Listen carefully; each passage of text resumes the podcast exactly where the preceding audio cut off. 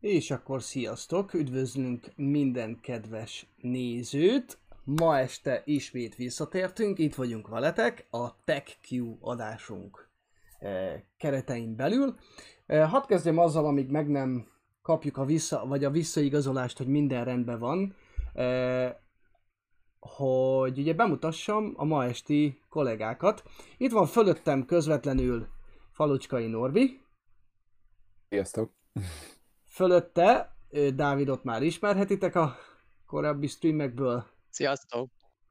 Én pedig Szabi vagyok, és mi látjuk el a ma esti teendőket a ma esti adással kapcsolatban. Érdekes témákkal készült nektek Norbi.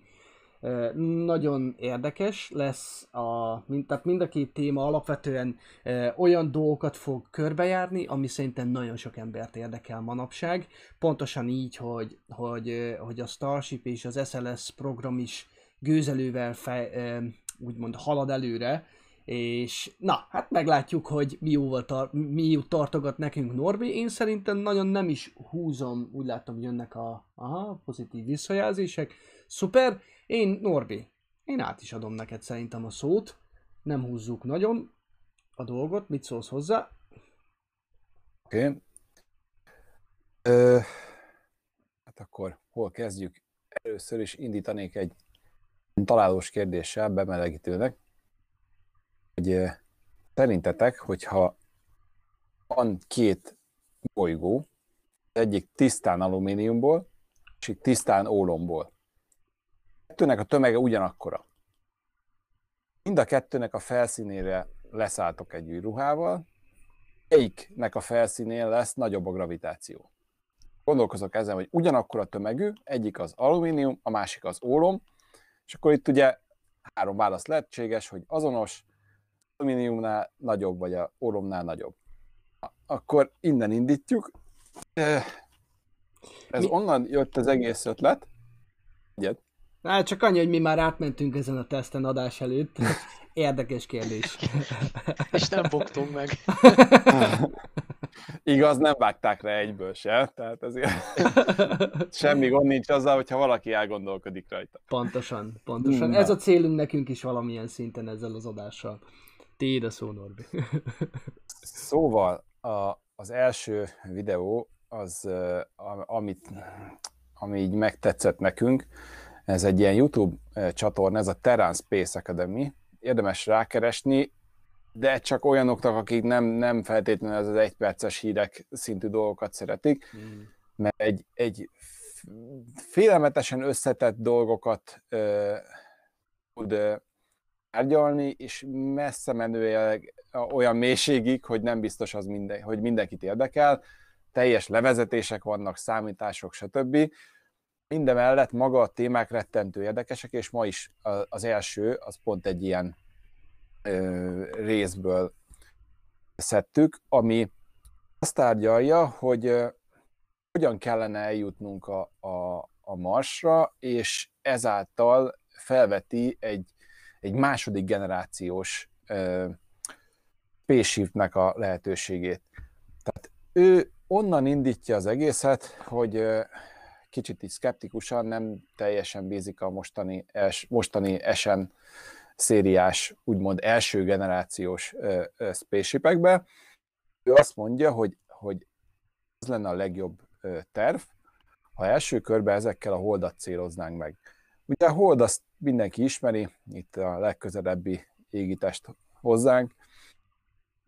A holdnak a, a mérete az, az arányaiban úgy, hát egyharmadnak mondják igazából ez 3,67, de mondjuk, hogyha leegyszerűsítik, egyharmad méretű a Földhöz képest.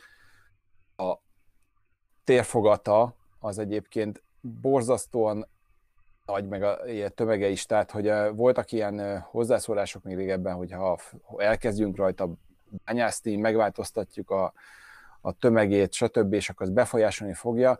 Na most egy 7,3-szor 10 a 22 kilogramm. Tehát ha gondolja valaki, ezt leírhatja, hogy a hetes után lak 22 nullát, ez egy mekkora tömeg, és hogy abból mennyire kéne belenyúlnunk ahhoz, hogy ez megváltozzon. Egyébként a térfogata se kicsi, tehát az 2,19-szer 10 a tizediken köb kilométer. Tehát, hogy ez, ez egy tényleg a naprendszeren belül is ez egy elég jelentős méretű hold. Föld, Földnek persze a térfogata 50-szer nagyobb, meg 80-szer nehezebb, és, és mégis ott van az, hogy ugye már azért a holdra szállásokból úgy, úgy megvan az, hogy azért a gravitáció az nem, nem ekkora különbség van, hanem az durván az egy hatoda.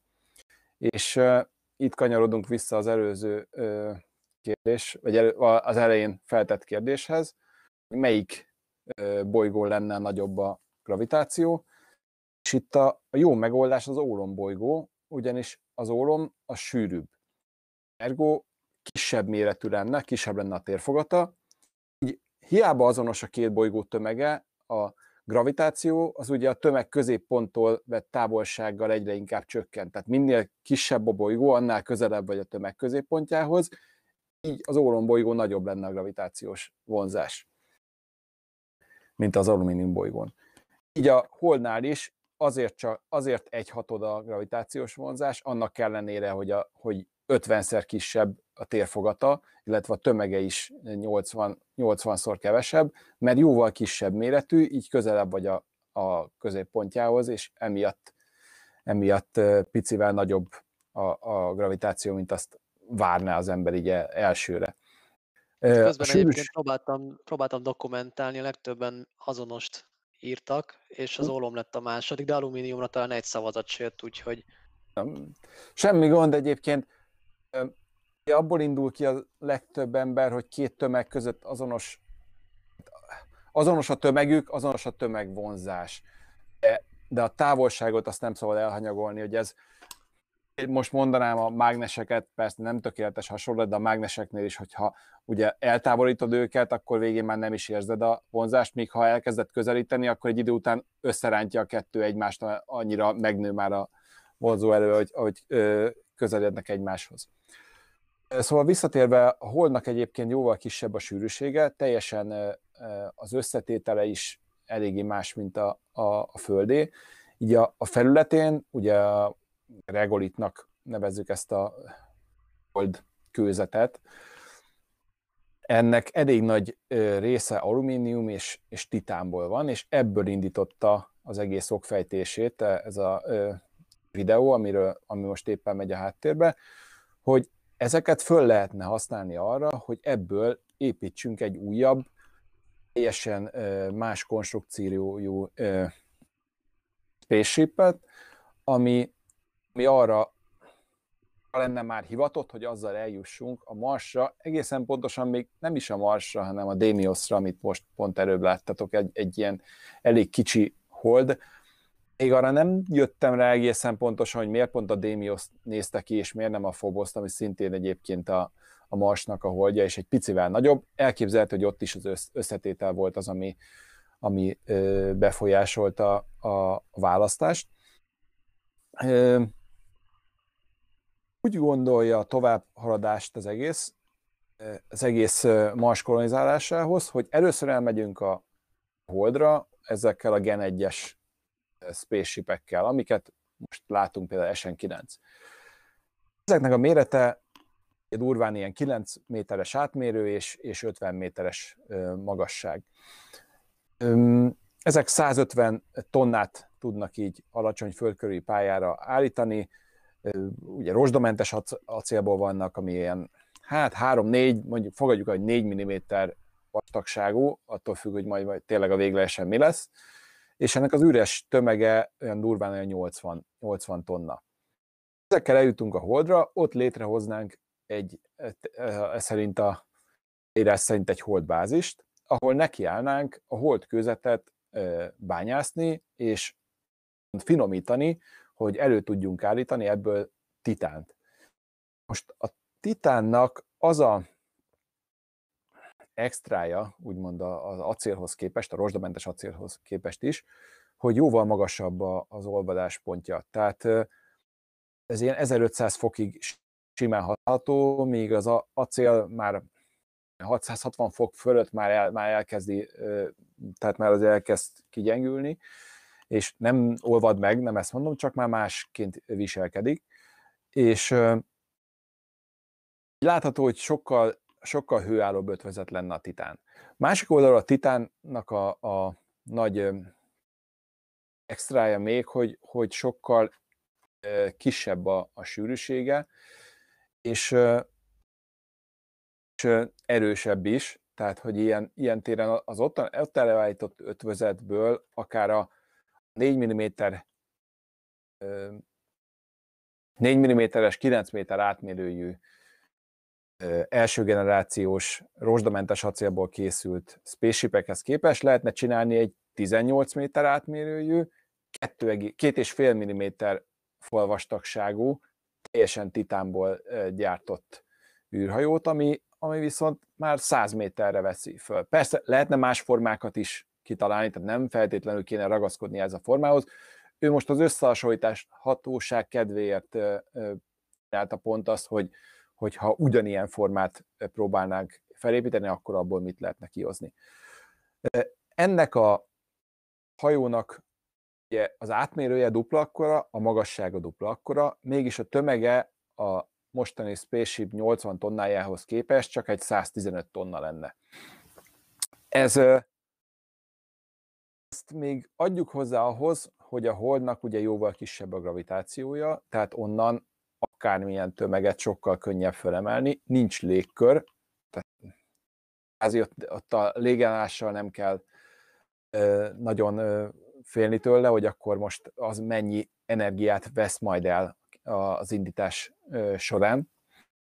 Most véletlenül elrontottam, hogy nem kilövés mondtam. De és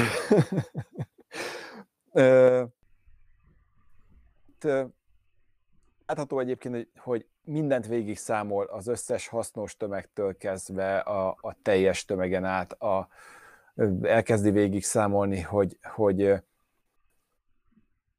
lehet, hogy praktikus most eljutnunk a, a, a Holdra mondjuk ezzel a jelenleg használt Raptor hajtóművekkel, de ő azt javasolja, hogy sokkal inkább érdemes lenne már a Gen 2-es Starshipnek egy Hydrolox alapú hajtóművet fejleszteni, mert a Holdon 600 ezer köbméterre pedig úgy minimum a, a de most lehet, hogy ebben már tévedeket, mert ezt nem írtam fel pont magamnak, mhm. a víznek a mennyiségét, de minden esetre elég sok, sok vizet feltételeznek a holdon, ha ez tényleg igaz, akkor ugye vízből már elméletileg lehetséges szét, szétbontani, és abból ugyanúgy hidrogént és oxigént gyártani. Nem uh-huh. mondom, hogy az is egy ilyen hip-hop dolog, meg, meg nagyon egyszerű, de maga az elméleti lehetősége biztos, hogy megvan. Uh-huh. Így föl lehetne építeni ebbe a dupla méretű űrhajóba egy hatalmas hidrogén, folyékony hidrogén és folyékony oxigén tartályt. Ehhez ő azt javasolja, hogy hogy a, az RS-68A-hoz hasonló hajtóművet kellene kifejleszteni, csak persze full flow megoldással.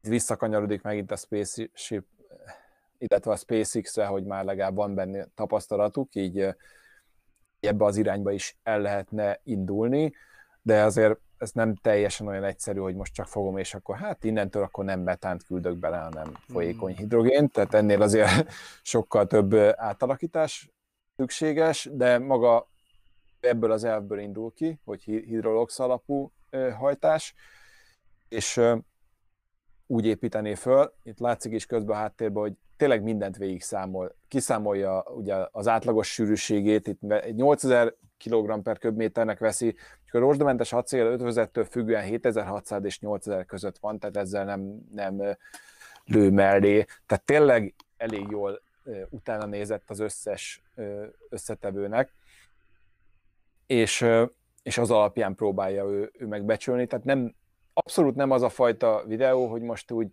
jön egy ötlet, és akkor valamit, valamit kiírok a YouTube-ra, aztán majd lesz belőle valami, hát ha valami sok nézőt vonz, de aki végig is végig, végig nézi, az, az tényleg láthatja a teljes számítást, amiket itt, itt végigvitt, és össze is számolja, hogy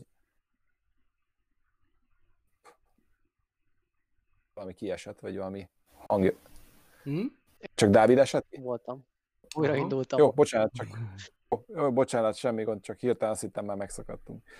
Szóval össze is írja, hogy 9500 méternyi hidrogén és 3000 köbméternyi oxigént kellene összeszedni a Gen 2-es spaceshipnek, és a szükséges tolóerő, mi kellene hozzá, az 12.636 kN, ezt ő durván 5 darab RS 68A teljesítményének felelteti meg. Egy olyan méretű ö, ajtóműből 5 darab már elég lenne, és nem is kellene feltétlenül 100%-on mennie mindennek, azt hiszem 70%-os terheléssel ö, számít, ha jól emlékszem. És ö, be a jóval nagyobb Starshipbe lehetőség lenne arra is, hogy, hogy a, a külső héj alatt, ami ugye titánból lenne, az alá be, behelyezne egy, egy 10 cm-es polietirén réteget, és ezen belül még, még 5 cm víz, víz elválasztó falat is fölépítene, ez, ez itt a sugárvédelem miatt nagyon érdekes az egésznél. Hát ő, ő még ilyen szinten is lemegy, hogy ezeket is kiszámolta, és ezek még 75 tonnát adnának egyébként a teljes megéhez. És maga, maga a haladást azt ő úgy képzeli, hogy először elmegyünk a Földről a Holdra, ott Holdbázis, egy 3D-s nyomtató, illetve egy, egy finomító kell, egy 3D-s nyomtató, amivel tudunk 3D-ben nyomtatni ilyen hengeres testeket, vagy mondjuk konkrétan ezt az egész rakétát akár le tudjuk gyártani titánból, és ha ez megvan, akkor ezekkel elmegyünk a, a Demiosra, ott szintén hozunk létre egy ilyen mini holdbázis, mert mondom az egész bolygó az csak egy kevesebb, mint 13 km átmérőjű, tehát nem azt mondom, hogy körbe sétálod bármikor, de még a gravitáció is egyébként, nagyon-nagyon nagyon kicsi, tehát ott tényleg kvázi súlytalanságban kellene dolgozni, és onnan mennénk tovább utána a Marsra, és ezzel, hogy közvetlenül a Mars melletti Holdon is lenne egy, egy bázis, ezzel már azt is segítenénk, hogy hogy több helyen meg tudnának tankolni, több helyen le tudnának szállni, hogyha bármi gond van, nem kellene feltétlenül visszatérni a Mars nagyobb gravitációjába, és akkor onnan, onnan intézkedni bármit. Hát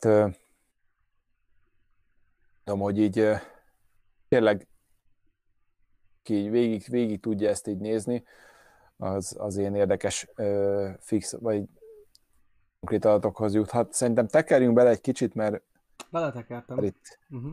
Csak lehet, hogy, meg, lehet, hogy meg, megállítottam? Nem, nem állítottam meg.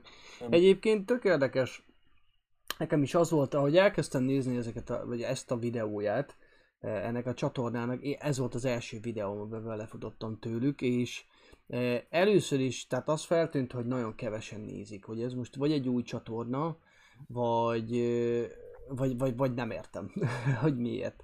Mert, mert amikor az ember elkezdi nézni, akkor ugye olyan 50-50 az aránya az, hogy ez most ez egy ordas nagy kamu lesz, vagy pedig tényleg az űrge valami, valami, valami érdekes számítási folyamatot vezet végig, és hogyha követjük a logikáját, akkor azért nagyon sok érdekes dolog van benne, azért tegyük hozzá, ami, ami, ami ugye azt, felté- azt feltételezi, hogy azért még itt nagyon sok olyan Egyrészt nem tudjuk, hogy a SpaceX hogy fogja, SpaceX, hogy fogja kivitelezni ezt az egész uh, Starship-et, tehát hogy ez hogy fog kinni, szerintem ők se nagyon tudják. Na most innentől kezdve, uh, ugye mi is, meg ő is a videóban spekulál bizonyos dolgokról, tehát ez most még, ez, tehát amit most itt hallottak, kedves nézők, ezek óriási nagy vonalakban történő úgymond fikciózás kicsit, hogy hogyan lenne szerinte a jelenleg rendelkezésre álló információk alapján, szerinte hogy lenne a legjobb ezt kivitelezni.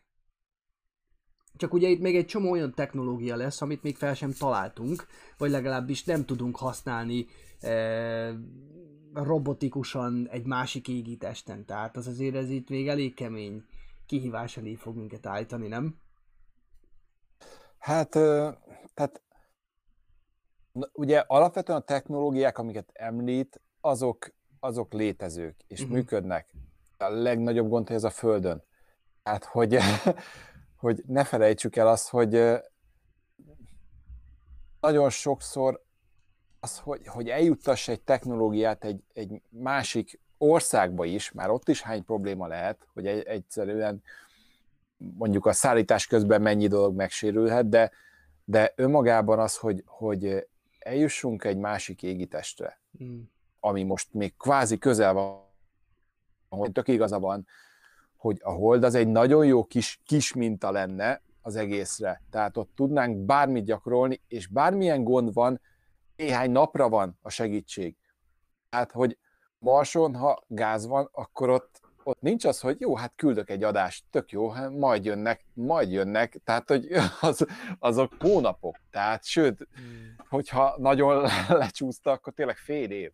Uh-huh. És így nem, nem tudod azt, hogy most akkor rögtön, rögtön akkor beúrik valaki, és majd akkor egy, egy pótalkatrészt, vagy, vagy hoz neked vizet, tehát, hogy Ugye, hogy szokták mondani, ez egy hármas szabály, hogy, hogy három percig bírhatod ki levegő nélkül, három napig víz nélkül, és három hétig élelem nélkül. Na most itt azért a levegőt azt, azt ne, nem húznád ki, már a holdon se, ugye? De, de például még a, a vizet még szűkösen ki tudnád húzni. Tehát, hogyha baj van, akkor elméletileg három nap alatt odaérhetne uh-huh. egy segítség. Uh-huh. Uh-huh. És, és tényleg, hogy ebbe teljesen igaza van, hogy sokkal jobb lenne a holdra fölépíteni egy bázist, és onnan indítani egy sokkal kisebb gravitációból egy sokkal nagyobb e, járművet. Úgyhogy, e, és már teljesen másféle, más konstrukciókat tudnál kialakítani, mert azért ne felejtsük el azt, hogy, hogy a, a földről indításnál tényleg borzasztó nagy átok az indítás részénél a légkör. Hát, hogy ott, ott az a mennyiségű üzemanyag, amit csak arra fordítódik, hogy felgyorsítja, felgyorsítson egy testet, úgyhogy közben minden, ami körülötte van, a teljes környezeti légkör, az fékezni akarná. Igen. Hát, hogy ez, itt, itt borzasztó nagy pazarlás van kvázi, tehát sokkal egyszerűbb lenne kisebb hajókkal közelebb menni, uh-huh. mint egyből megcélozni a, a marsot. Egyetlen egy gyengeséget érzek ebben én, de persze ebben már itt a, a Szabival beszéltünk, és ő, ő a másik oldalt képviseli, hogy én kicsit úgy érzem a, a Musk oldaláról, hogy ő, ő meg egyből oda akar menni. Tehát ha, ha úgymond tehetné, ő biztos, hogy nem állna meg sehol, hanem egyből a, a marsot célozná meg már lehet, hogy ez kicsit csak az elsőbség, lehet, hogy azért, hogy, hogy már egyből ott legyen, és akkor gyorsabban el tudjon kezdeni egyáltalán Mars, Marsnak a, a, a, a terraformálásába, de, de az biztos, hogy ebben van a legnagyobb rizikó. Tehát, hogy ez itt ilyen kicsit, amikor 19 lapot húzol, tehát hogy így nem, nem, nem sok esély, sokkal megfontoltabb ez a fajta verzió, amit, amit ő, ő felvázolt ebbe a videóban, hogy, hogy tényleg szépen lassan, egy közeli égitesten, ott begyakorolni a 3D nyomtatás, az, az kell a Marsra is, tehát az nem küldhetünk haza, hogy akkor gyerekek, most öntsetek nekünk egy hiányzó alkatrészt, egyszer meg kell oldani a, a, az anyagok finomítása, bányászata, ö, ilyen kohászata, öntése, ezt is meg kell oldanunk a, az új, az, a Marson is, tehát ott is kellenek uh-huh. majd erősebb anyagok, akár szerszámokhoz, vagy bármilyen épületekhez, uh-huh. úgyhogy ö, nem, nem lesz olyan, hogy akkor most direktbe elküldenek egy űrhajót teri acéllal, tehát semmi értelme. Tehát, tehát kvázi pazarlás, az olyan, mintha most vizet is hurcolnád magaddal. Uh-huh nagyon-nagyon a nagy tömegnek nagy ára van. Tehát, hogy igen, az űrbe, ha valamit elindítasz, azt nem fékezi semmi. De ahhoz, hogy elérj egy sebességet, ahhoz már ott a tömeg igencsak jelentős, tehát hogy egy nagyobb tömeget sokkal több energiába kerül felgyorsítani, ugyanarra a sebességre, mint egy kisebbet. Uh-huh. Úgyhogy itt, meg itt tényleg próbálni kell. Meg lelassítani is természetesen, hát, igen, magaddal. Igen, igen, igen, igen. De ez Tehát, egy ördögi hogy... kör, de ez bárhogy is nézed, ez egy ördögi kör, mert ugye ahhoz, hogy legyen megfelelő ellátásod, azért egy bizonyos méretű űrhajó szükséges. Viszont egyértelmű, hogy mivel, hogy folyékony üzemanyagot használunk, és ami iszonyatosan nagy tehát térfogatot foglal el, úgymond, vagy területet az űrhajóból, ezért egyértelmű, hogy ahogy haladsz előre a küldetésben, és egyre fogy az üzemanyagod, egyre inkább több a, hal, a, a, a nem hasznos terhed, úgymond, amit, amit csak úgy cipelsz magaddal. Viszont ez ettől még, ettől még igen, gondolom itt jön a képbe az újra tankolás, és a többi, és a többi. De ha megengeded... ezt akartam mondani, hogy az se, az se véletlen, hogy tényleg az űrbéli tankolást is már egyre inkább, vagy egyre, erről is egyre inkább beszélnek, mert e, ezáltal megoldható, hogy óriási tömegeket mozgassanak meg bolygók között majd. Uh-huh. Igen, és uh, ugye még azt is felveti, hogy uh, ha tényleg azt akarjuk, hogy a földkörüli pályáról egyből elindulni a, a Mars felé, akkor uh, hol meg kell tankolnod az egy dolog, el kell indítani, és hogyha közben bármi miatt fogynak, tehát túl sokszor kell korrigálni, vagy bármilyen mm. vészhelyzet miatt most rá kell indítani, stb. Előfordul az a helyzet, hogy, hogy kvázi nem marad elég üzemanyag ahhoz, hogy lefékezd.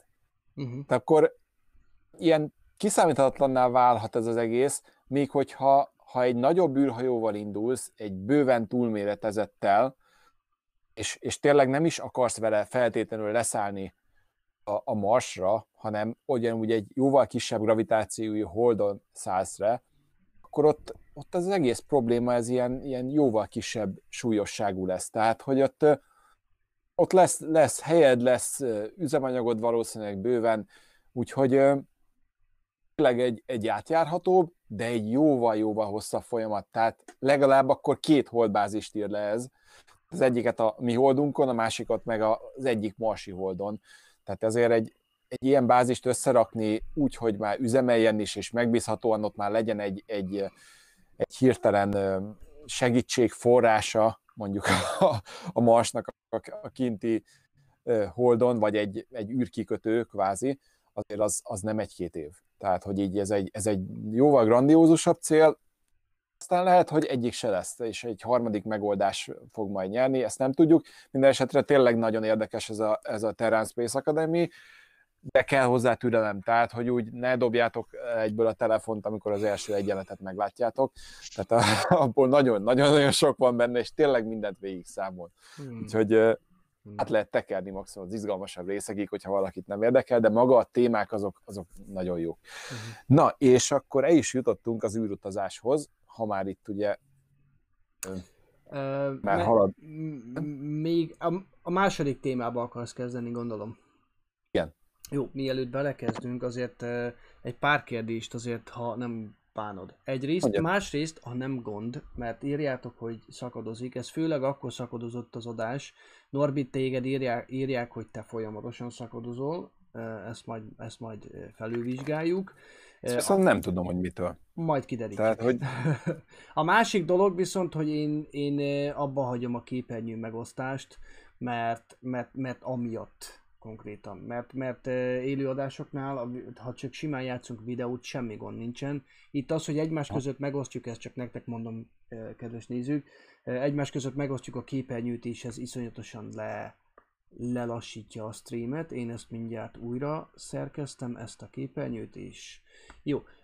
A közben kérdés azt mondja, hogy egy fél pillanat, itt Kis László, Kis László, egy pillanat próbálok egyszerre több mindent csinálni, akkor beolvasom közben először, és utána megvágom a kamerát. Tehát Kis László, na, Kis Dávid írja, hogy Kis László Csillgás szerint a bolygóközi utazásokkal meg kellene várni a fúziós rakéták kifejlődését, fejlődését, és a mai forrásokat nem a mai rakétákra kellene pocsékolni. Ehhez mit szóltok? A fúziós, a fúziós folyamatok felhasználása az egy marhára érdekes téma, és, és már nem mai. Tehát, hogy ez konkrétan így, így több évtizede létező ö, téma, és mindig, mindig az, a, az a mondás járja, hogy már csak pár év. Így ö, jó kérdés, hogy ez a, ez a fúziós, ö, a magfúzió ö, felhasználása az ö, eljut-e arra a szintre, hogy, hogy ténylegesen mm, fel tudjuk használni, mielőtt hát most így leegyszerűsítve, mielőtt később le, késő lenne. Uh-huh. És én nekem a legnagyobb félelmem az nem az, hogy elhasználjuk az erőforrásokat a Földön, és akkor nem jutunk el a, a Marsra, hanem hogy úgy használjuk el az erőforrásokat, hogy nem lesz elég élelem az embernek, mert már annyi ember lesz a Földön, hogy, hogy kvázi nem, nem tudjuk őket ellátni. És már most is nagyon közel járunk ehhez, ehhez az állapothoz, tehát mm. hogy most is gondoljátok ebbe egy ilyen témába majd egyszer elmehetünk, ez nem annyira ügykötatásos, hogy, hogy maga az élelmiszer gyártás és, és a népesség, hogy mekkora földterületek mennek el e, takarmánygyártásra, és, mm. és hogy, hogy állattenyésztés, és a többi. Tehát, hogy ez nem lesz fenntartható nagyon sokáig. Az viszont, ha nyitnánk kifelé, tehát minél hamarabb nyitnánk az ül felé, az megoldaná azt a, a túlnépesedési problémát, mert kvázi egy az munkahelye lenne hirtelen nagyon-nagyon sok embernek. Tehát, hogy így ezt meg is fogalmazza itt az egyik ö, ö, pontba, hogy nem a pénz lesz az érték, uh-huh. hanem, hanem kvázi a tudás. Uh-huh. És, és még csak nem is az a tudás, hogy most így nagyon-nagyon specifikusan, tehát hogy az első űrhajósoknak szerintem inkább generalistának kell lenni, mint specialistának. Tehát nagyon sok hmm. mindenhez kell értenie, legalább egy kicsit. És lehet, hogy lehet egy szakterülete, de, de, de bele kell mélyülnie olyan dolgokba, amiket, amiket az egészet kell látni, az egésznek az együttműködését. És visszakanyarodva a fúzióhoz, tényleg az, hogy jó, hát jóval kevesebb a, a, a sugárzás utána, tehát jobban, jobban kezeltőbb. A fúzió után előállt anyag már nem radioaktív, uh-huh. nem úgy, mint a mostani maghasításos módszereknél, hogy kvázi, ahogy minden, minden létező dolog, amit, amit kihozod egy atomerőműből, az veszélyes, és utána még, még nagyon-nagyon sokáig, sokáig veszély, veszélyes lesz. Tehát, hogy ez, ez tényleg ilyen, ilyen meg nem élhető távolságokig is azokat veszélyesként kell kezelni. Ez egy ilyen, ezt föl is írtam az egyik, egyik résznél, hogy, hogy ugye szokták említeni ezeket a felezési időket, hogy a uránérc, meg stb., hogy akkor különböző anyagoknak mennyi a felezési ideje, és akkor ezt csak úgy, úgy, úgy el mondják általában, hogy az urán 235-öt szokták mondani, hogy az ilyen 703 és 703,8 millió év. Így mondjuk lehet tudni, hogy a Föld keletkezése óta a Földön mondjuk 1% maradt meg a gyárilag, amikor keletkezett abból az urán, urán 235-ből. Az urán 238-ból annak például 4,6 milliárd év a felezés ideje, tehát annak még a fele megvan, mert a Föld az 4,6 milliárd éves. Uh-huh. De ezek még csak a, az eleje. Tehát a, a tórium 19,9 milliárd évével aztán a, a telúr, a, az lett 2,2-ször 10 a 24 év. Tehát, hogy ez, ez olyan, hogy telúrból a világ mindenség keretkezése óta úgy durván 1-2 százalék tűnt el. Annyira, annyira lassan bomlik, tehát, hogy így olyan, olyan sokáig megmarad, úgyhogy ez ilyen, persze nem, nem,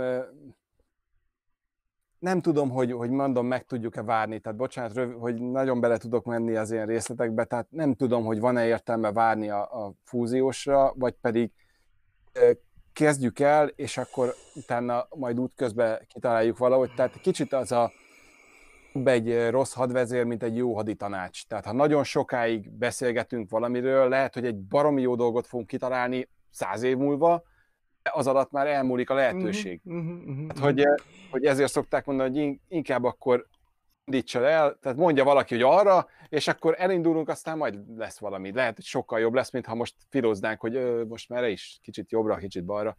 Hát csak ez az, hogy, hogy most jelenleg ugye az a baj, hogy Elon Muskon kívül nem nagyon van olyan ember a Földön még, aki ennyire ö, magáévá fogná össze az egész témát, és akkor ott nagyon van gyerekek, akkor most kész, több évre, több, lehet, hogy több évig fog tartani, de most elkezdjük tényleg a fúziós, fúziós hajtóművet fejleszteni, és nem csak beszélnek róla. Csak hát persze egyébként biztos, hmm. hogy Ilonban is felmerült már ez, de most egyre még az erőforrásét ugye a jelenlegi technológiára fe, ö, mm.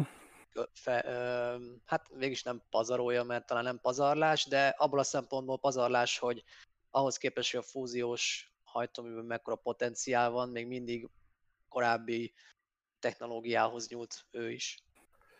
Hát mert Lehet, nincs megoldva valószínű. Uh-huh. Tehát, hogy nincs olyan, ami, ami működne, tehát mhm. fúziós, fúzióból jelenleg még nem bírtunk mi kihozni olyat, ami több energiát adna, mint amennyit bevisz. Uh-huh. Tehát, hogy ez a, ezt a fenntartható szintig se, tehát egy önfenntartó folyamat szintig se, amíg ugyanannyi jön ki belőle, mint amennyibe megy, még addig se jutottunk el a Földön, tehát nem az űrben, ahol még egyébként még ezer más dolog van, hanem itt a Földön egy, egy nagyon védett helyen, úgyhogy kell, kell csinálni ezeket a kutatásokat, de, de abba tényleg egyetértek így a maszkal, hogy, hogy mutassunk, de ami működik, azt meg használjuk. Tehát, hogy így, így tényleg, a, hogy ami, ami most van, és, és össze lehet belőle hozni valamit, akkor legalább elindulunk. Aztán lehet, hogy már a, tudom én, négy év múlva már, már egy sokkal jobb űrhajókkal közlekedhetünk, vagy kitalálhatjuk közben. Sőt, maga az egész fejlődésnek mekkora lendületet adhat az, hogyha nem azzal kell vacakolnunk, idézőjelben, ami a Földön van. Tehát a Földön teljesen más, tehát a nehezebb anyagok a, a maga a föld kialakulása során, a sűrűségüktől fogva, ugye lesüllyedtek mélyre. Tehát nagyon sok olyan anyagot találhatnánk meg az, az űrben, kvázi könnyedén, ami a, a Földön borzasztóan kevés van, vagy, vagy nagyon elérhetetlen helyen. Uh-huh. Hát, hogy emiatt is, ha elindulnánk, és el, elindulna egy ilyen űrbéli bányászat, meg ilyesmi, akkor nem az lenne, hogy hű, mondjuk a, mit tudom én, milyen, milyen drága a titán, meg stb. Na hát a titán tele van vele a hold, itt van, de három nap is hoznak neked. Tehát, hogy így... Mennyi kell? így, így, így, így, kvázi, most persze, majd ha Kína majd ezért kolonizálja a holdat, és akkor majd pikpak rendezünk, rendelünk az aliról. Valami. Nekem egy kicsit azért furcsa ez a várakozás, vagy ez a kérdés, mert uh, én, én nem tudom, én ezeket a, tehát, ezek, e, tehát ezekkel a kérdésekkel kapcsolatban nekem mindig a, az új kontinens felfedezése jut eszembe, hogy, hogy a, hogy a, a Columbus Krisztus se ült, hogy jó, hát majd ha feltaláljuk a gőzhajtó, vagy a gőzmeghajtást, meg majd eh, nem kell itt vitorlázni, akkor majd megyünk. Ez nem így működik, hanem úgy működik, hogy vannak emberek, akik egyszerűen megrögzötten a rögeszméjéké válik bizonyos téma, és egyszerűen addig mennek előre, ameddig bírnak, meg ameddig tudnak. És ugye azt kifelejtjük, hogy az, hogy ő elment mondjuk, ugye a többi felfedezővel együtt, itt nem csak annyi történt, hogy akkor most ott vagyunk és akkor vagyunk, hello, hanem itt közben elindult egy, egy, egy folyamat, itt a fő, tehát a, az európai kontinensen a tudást illetően, a felfedezést illetően, a csillagászatot illetően, hogy szépen elkezdett ajtókat kinyitni, ami megint csak vezetett különböző ajtókhoz, és ugye itt, aha, elszálltunk, oké, okay, egy pillanat, én közben akkor befejezem az értekezést, tehát, hogy amíg visszahozom a srácokat, tehát, hogy, hogy, hogy közben, hogy itt... Eddig se volt képem, de hangom talán még van. Jó, oké, okay, vissza, vissza, de, vissza de vagytok hozva. Jó, jó. oké. Okay. Oké, okay, tehát onnan indult, hogy elindult egy folyamat az európai kontinensen. Igen, és akkor szépen ugye, köszönjük szépen, igen, köszönjük szépen a visszajelzéseteket is, e, és akkor ugye szépen elindult egy folyamat, és, és ez különböző ajtókat kezdett el kinyitogatni ami, ami, hogyha nem tették volna meg ezek a felfedezők az első lépést, akkor ezek sosem, nem, sosem kezdtek volna el kinyílni más tudományok felé, más ágazatok felé, más érdeklődési kör felé. Na most innentől kezdve eh, ez is nagyon fontos, amit a Musk csinál. És most az, hogy siet, az egy dolog, de az nem biztos, hogy ez a, a megfelelő útja. Viszont egy egész generáció fog felnőni az ő videóit, az ő rakétái által elért érdekes és fantasztikus teljesítmények láttán, mint ahogy a holdra szállás is egy egész generációt indított el azon az úton, hogy kitermelje a maszkokat, a bezoszokat, a, a Tori Brunókat, és a többi, és a többi. Tehát e, itt szerintem inkább a folyamat az, ami marha érdekes lesz, a technológia meg majd szépen kiforja magát, mert olyan technika technológiát fogunk használni, ami még jelenleg nem létezik. Na most arra nem lehet építeni, ami nem létezik. Igen, ezért, is így nehéz. Tehát, igen. Ezért egy ördögi kör ez az egész alapvetően. Igen. Én úgy gondolom. Tehát, és hogy most említette a felfedezőket, tehát ott is azért nem az volt, hogy most beülsz srác ebbe a csónakba, és akkor mindjárt kiszállsz a túloldalon, és biztosan megérkezel. Tehát, hogy ott és mégis mentek. Tehát, hogy mégis ott volt az a lehetőség, hogy nem csak úgy a hírnév miatt, hanem hogy, hogy újabb növényeket, hát ásványokat. Igen, tehát hogy ténylegesen egy ilyen új, új dolog iránti vágy, és hogy megcsinálható, hogy tényleg van ott valami. Uh-huh. Tényleg van ott valami, amit már elértek mások is, és nekem is menni fog. Tehát, hogy ez, ez tényleg egy akkora lendületet adhat szerintem az emberiségnek, hogy, hogy ebből ebből túl tudjuk érni a következő ilyen nagy világégést talán. Hát, és ha már itt van, hogy milyen nehéz volt a, a utazóknak átkelni az óceánon, akkor visszakanyarodhatunk a második témánkhoz. Micsoda segway! Micsoda segway! De tudod jó, hogy most félbe kell szakítsalak, mert a szokásos panel dolgok, tehát így van, reklám. De alapvetően... lájkot! Tehát alapvetően ez a reklám helye. Eh, először is köszöntjük eh, Décsei Krisztiánt alacsony földkörüli pályán, köszönjük a támogatásodat, és azt tudni, tudnotok kell, hogy, hogy ez egy teljesen eh, baráti kezdeményezés, de kezdeményezés, amit csinálunk, tényleg így összeülünk estéről estére, hogy, hogy, hogy érdekes dolgokról beszélgessünk, vagy közvetítsünk nektek. Természetesen mindig jó néven veszük, hogyha segítitek a csatorna működését, ezt többféleképpen meg tudjátok tenni, először is egy az, hogy nézitek, ezzel már óriási sokat rendítettek azon, hogy, hogy minél népszerűbbek legyünk, aztán tudtok minket lájkolni, tudtok megosztani linkeket, amiket felteszünk, valamint, hogyha ez nem lenne elég, akkor anyagilag is tudtok minket támogatni, hogy szépen lassan tudjuk már végre fejleszteni az eszközparkot. Jelenleg csak úgymond betoldoztuk, foldoztuk kicsit a jelenlegi rendszert, Gedei Norbinak köszönhetően, aki néz minket, de azért hosszú távon szeretnénk egy komolyabb fejlesztést végrehajtani. Kétféleképpen tudok minket, háromféleképpen tudok minket támogatni, két platformon. Egyrészt itt a YouTube-on, ahogy például az előbb Decsé Krisztián tette, feliratkoz, tehát fel, fel tudtok iratkozni, és havi szinten tudtok minket támogatni, vagy pedig a Superchatben, ami a chat alatt található kis dollárjel, de kattintás után egy tetszőleges összeget ki tudtok választani, vagy pedig a Patreon a Patreon is tudtok minket támogatni, elvileg megtaláljátok a linket lent, ha nem, akkor én ezt be fogom később tenni. Valamint, ami nagyon fontos, mindig minden egyes alkalommal elfelejtem elmondani, hogy nem csak visszanézni tudtok minket, hanem van most már audio podcastunk is, szintén lent a leírásban találtok nagyon sok, nagyon sok linket, tehát ez azt jelenti, hogy ha valakinek esetleg nem volt ideje, vagy esetleg túl sok így egyszerre ez az egész, amit mondjuk itt tőlünk hallottok, akkor ezt később bármikor vissza tudjátok streamelni, autóban, otthon, takarítás közben, amikor ráértek. És akkor a reklám vége, és Norbi ismét tiéd a szó, utazunk egy kicsit az űrben, nézzük, hogy milyen kihívások várnak ránk. Na, tehát az űrutazásnál az első dolog, ami mindenkinek eszébe jut, a súlytalanság, hogy mekkora király dolog Superman játszani 0-24-be, jobbra-balra repkedni az űrhajóba, és ez egy milyen, milyen jó dolog, és, és mennyi, milyen erősnek éreznéd magadat.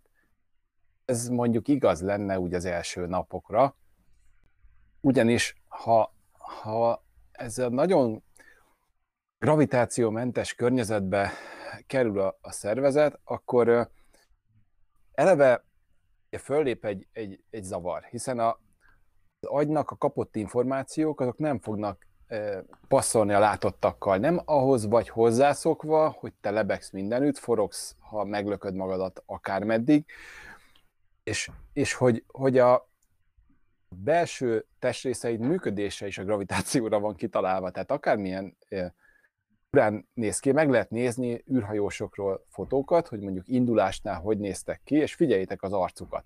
Tehát egyszerűen a, a folyadékok áthelyeződnek a testrészen belül. Normál esetben a legtöbb embernek a folyadékok nagy része például a lábakba gyűlik össze. Ez a súlytalanságban teljesen eloszlik egyenlően, és, és visszakerülnek a felső testrészbe is folyadékok. A táplálékfelvétel az lecsökken, mert ugyanis kicsit így megzavarodik így a, a test is, a testsúly is elkezd emiatt csökkenni, de hidratáció is felléphet, hiszen ugye már, már úgy érzi a szervezet, hogy most túl sok feltétlenül itt-ott a folyadék, holott csak egy, egy, egy eloszlási zavar van, ritmus zavar, vörösvérsejt számok ö, csökkennek, plazmatérfogat csökken, és ez, ezek még mindig mind a korai hatások. Tehát ez, ez ilyen egy héten belüli hatások, duzzanat, fejfájás, ornyálkahártya gyulladás, vértelítettség, mozgásbetegség, hányinger, térérzékelési zavarok, ez mind egy héten belül simán fölléphet. És ez még csak tényleg a kezdet. Egy hét után azt azt próbáltam megtalálni a konkrét számot, amit ha, ha bárki megtalálja konkrétat, nyugodtan javítson ki. Én amire emlékszek, hogy 40-50 százalékát elveszíted az izomzatodnak, hogy egy hét után azzal, hogyha nem, nem tartod ö, mozgásba őket. Tehát nem véletlenül ö, sportolnak, meg, meg végeznek mindenféle ilyen kényszer mozgást az űrhajósok. Ezzel mondjuk kvázi nagyon sok időt, hasznos időt elpazarolva az űrállomáson, illetve sok hasznos oxigént is használva, mert egy, egy hmm. ilyen erőltetett ilyen ö, mozgással sokkal nagyobb az oxigén felvételed.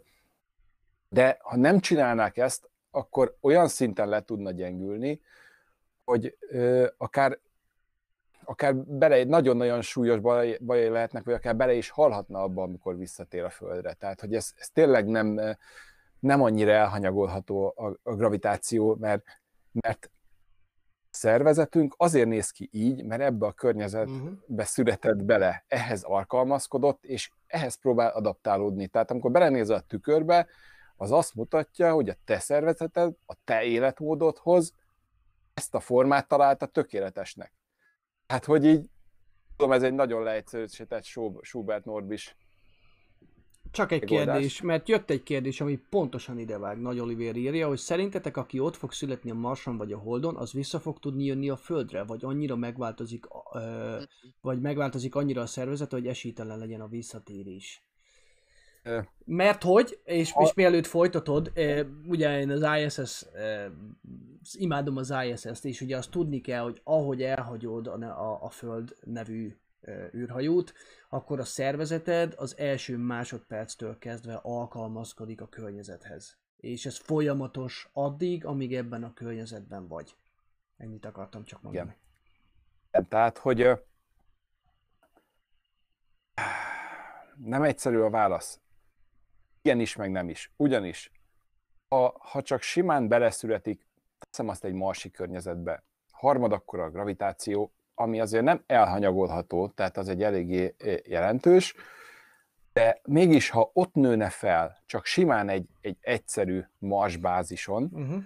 akkor nem tudna visszajönni a Földre. Tehát, hogy, hogy hiába volt erről egy jó film talán valami, hú, á, ó, nem, nem, nem, nem ugrik be neve, egy ilyen, pont erről egy ilyen elméleti dolog volt, hogy egy marson véletlenül született gyerek, és akkor vissza akar jönni, és hogy, hogy mennyire próbálják felkészíteni. Aztán persze a filmben más két jött össze, ott se sikerült neki, de a legnagyobb gond az az, hogy, hogy a fejlődés során a, már a magzat is kezd alkalmazkodni a környezetéhez és ha magzati korban nem olyan irányba aktiválódnak gének az ember, emberi szervezeten belül, akkor egyszerűen azt már nem bír egy ilyen nagy változást elviselni. Tehát a leg, leginkább szív- és érrendszeri problémái lennének, hogy a keringése, a, az egész szíve nem lenne annyira erős, nem lenne felkészítve erre a, a uh-huh. földi gravitációba, ahol furán néz ki, de, de jóval magasabb a vérnyomásod a talpadba, mint a, fej, a fejed búbján. Mert egyszerűen hidrosztatikai nyomás miatt is van egy nagy különbség, és, és önmagában a hidrosztatikai nyomás a gravitációtól függ. Tehát, hogy, hogy nem mindegy, hogy ahhoz vagy szokva már egészen csecsemőkorod óta, hogy itt egy ilyen, ilyen erő, erők lépnek uh-huh. fel, és uh-huh. egy ilyen terheléshez kell felfejlődni a szívednek, mint az, hogy egyik pillanatra a másikba most így pik bekapcsolnák a turbogombot, és, és hirtelen megnőne.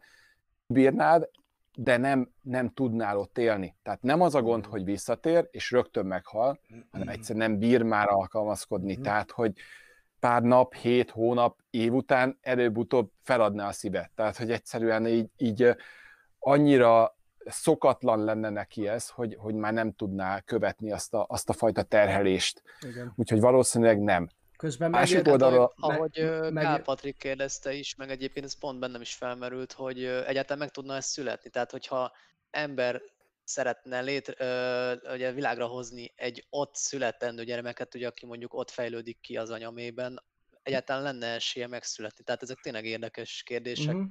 Szóval császármetszéssel biztos, ha más nem meg tudnák uh, születtetni. Igen, igen, igen. igen. Uh, másik oldalra, amire meg akartam mondani ennek az egésznek, a, ugye egyik oldalra elmondtam, hogy miért nem, és most elmondom, hogy miért igen.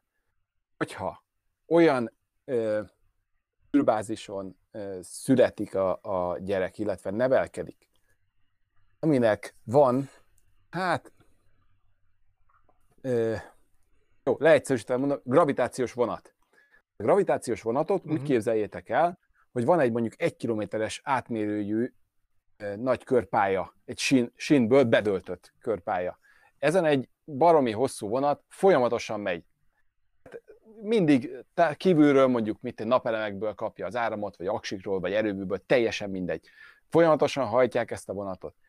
És onnantól kezdve, hogy bárki, aki a bázison volt, terbe esik, a legelső pillanattól kezdve, fölül a vonatra, és le se száll addig, amíg megszületik a gyerek, a gyerek pedig le se száll addig, amíg mondjuk el nem éri a 20 éves kort, mert durván 20 éves kor, koráig fontos az, hogy, hogy tényleg ahhoz a környezethez alkalmazkodjon. Uh-huh. Tehát mhm. nagyságrendileg ez van. Tehát ez egy ilyen nagyon extrém, de elméletileg lehetséges. Tehát fönn tudsz tartani egy folyamatosan forgó vonaton, létre tudsz hozni egy mesterséges gravitációt, akár csak egy, egy folyamatosan forgó űrállomások is.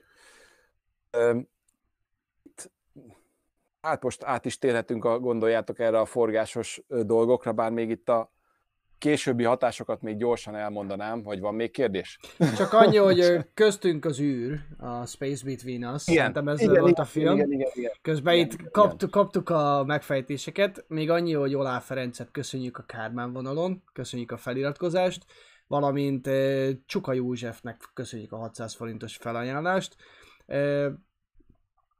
és az Expense című sorozatot egyébként emlegetitek. Még én is tart, tartozom magamnak a megnézésével, de már folyamatosan hallom, ott van a bakancs listán egyébként. Igen. Illetve azt hiszem a Nat Geo-nak a Mars című sorozatában is talán az utolsó, a második évad utolsó részében van, vagy talán már a kilencedik részben is ez a nagy Születik ö, kérdés, hogy egyáltalán ugye megfogan a gyerek, de hogy, hogy ki tudja hordani az anyuka. Szóval Igen. ez is igen. Igen, igen tehát nagyon jó. Az Expense-et én is be akartam kezdeni, csak egyszerűen Melyik, melyik platformon megy? Melyik platformon lehet A videótékákban.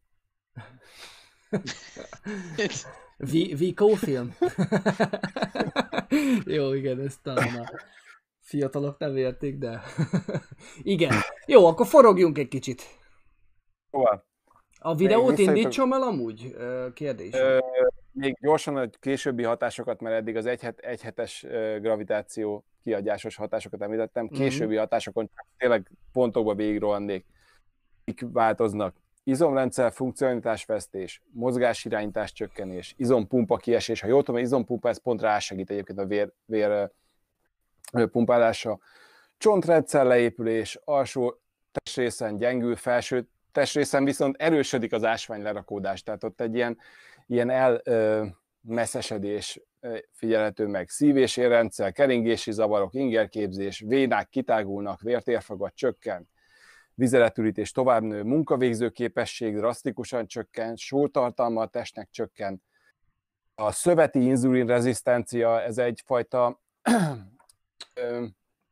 a inzulin rezisztencia az egy ilyen húzott reagálása a cukorbevitelre, tehát hogy nem úgy működik a szervezet onnantól, mint a, a normál esetben, hogyha most sok cukrot viszel be, akkor sok inzulin termel, hanem ő kvázi meglátja a cukrot, és dír elkezdi ontani az inzulin, tehát hogy előfordul az, az az eset, hogy cukorevés után jobban beesik a cukorszinted, mint előtte volt. Mm. Hát, hogy egy ilyen, ilyen nagyon-nagyon túlterheli egyébként a hasnyálmirigyet, és ebből lehet később után a cukorbetegség, hogy már annyira elfárad ebbe a... Tehát egy ilyen túlreagálás, egy, hát kvázi, mint egy allergiához is lehetne akár így hasonlítani ilyen uh-huh. szempontból. Uh-huh. Uh-huh. Aztán anaerób és szabadgyökképző folyamatok megnőnek, tehát kvázi még nagyobb esély, még rosszabbul működik a, a szervezeted, még nagyobb eséllyel alakulhatnak ki akár rákos vagy daganatos sejtek, és az, a teljes immunrendszered viszont elkezd bezuhanni, tehát hogy még rosszabbul kezd el működni, és ez csak a gravitáció hiánya okozza, és ami miatt ez még különösebben rossz, az majd a második részben lesz, de most nézzük meg azt a videót, amit csináltam így nektek egy ilyen kis bemutatásra, hogy hogyan lehetne vázi SpaceX session csinálni gravitációt. Várjál, várjál, várjál, nem erre gondoltam. Azt hittem, hogy a Curious elefántot szeretnéd, hogy betegyem. Uh, Curious? Jó. Aha, a Curious do- Droid, bocsánat. Droid. Jaj, nem, nem, nem, az a sugárzásos, bocsánat, nem, én először a, a igen, az is, az is majd lesz, de az a sugárzásnál lesz érdekes. Nem, csináltam egy kis animációt így nektek, amit most ugye akkor nem fogok látni, de majd megpróbálom fejből mondani. Szóljál, egy Szabi, hogyha indul. Pillanat, jó, már majdnem ott vagyunk, ahol kellene, hogy legyünk. Ebből egyébként utólag jutott eszembe, hogy egy animációt kellett volna csinálják, és akkor folyamatosan repetitív módon úgymond csinálta volna. Jó, oké, okay, most tudom betenni a videót nem egy olyan óriási ördöngősség lesz, meg már pár videóban láthattátok, de lehet, hogy valakinek még ez új dolog. Abból indultam ki, hogy ugye van ez a nagyon jó kis Starshipünk, amiket már a formáját úgy persze mindenki ismeri, és ezeket azért már láttuk párszor darusztatni is jobbra-balra. Vázi, tehát vannak rajta olyan kapcsolódási pontok, amik elbírják a teljes tömegét valószínűleg ennek a, a Starshipnek. És ebből ö, lehetne alakítani egy olyan, azért mondtam, hogy SpaceX-es megoldást, mert ha összekötni a két ö, Starship-et, sod, mondjuk akár drót sodronyokkal, és akár a, a megfúvókákkal, vagy, vagy akár egy külön hajtóművel, adsz, adsz neki egy lendületet, akkor el tudsz építeni egy durván egy ilyen két fordulat per perces forgást a két fordulat per perc, ez, ez nagyon fontos. A videóban, amit láttok, pont ilyen sebességű forgást állítottam be. Ki kellett vacakolnom, hogy minden egyes képkockánál 0,8 fokot, fokot kellett forgatnom az egészen. Úgyhogy ez, ebben milliósok idő ment el, míg ezeket össze, összerakosgattam. Hány új összeszállad lett? és hogy hányszor maradt ki, és vissza kellett mennem, hogy ott ugrik egyet a kép, és oda még hiányzik egy. Na mindegy, tehát az a lényeg, hogy ezt ilyen sebességgel, ha megforgatják, megforog két spaceship egymással szemben, uh-huh. és 446 méterre van egymástól, akkor pontosan egy G fog képződni uh-huh. a, a maga az űrhajókon. Tehát egy ilyen forgással, jó, 446 méter az elég sok, de az űrbe kvázi semmi.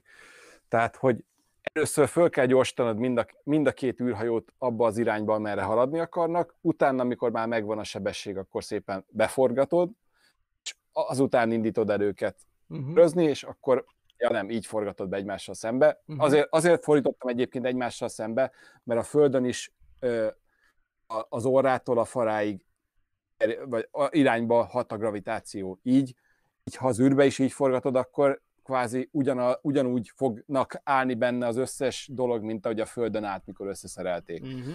Tehát, hogy, hogy emiatt lenne így a legegyszerűbb, illetve, hogyha valami miatt mégis elszakadnak a kábelek, akkor egyből már a, a jó esetben, ha persze egyszerre szakad el, akkor legalább a hajtóműveknek kell már össze, össze tudod hozni őket. Mondom, kis egyszerű kísérlet arra, hogy létrehozzunk egy gét. Tehát ezzel fönt lehetne tartani a, a gravitációt, sőt, meg lehet azt is csinálni, hogy ezzel szép lassan az egész út során csökkentett folyamatosan a gravitációt, és hozzászoktatod a szervezetet ahhoz, hogy ahova megérkezünk, ott már a marsi lesz az egyharmad. Ennyit kell csinálnod, hogy a 446 méterről 170 méterre összehúzod a, a kettő, a két ö, hajótnak a távolságot, de a, de a fordulatot ugyanott tartod. Tehát ha csak simán elkezdenéd húzni, nőne a fordulat, mert ugye fenn akarná tartani a mozgási energiáját. Tehát mikor húzod össze, le kell fékezned a hajókat, Uh-huh. hogy u- ugyanúgy a két, két fordulat per perc legyen.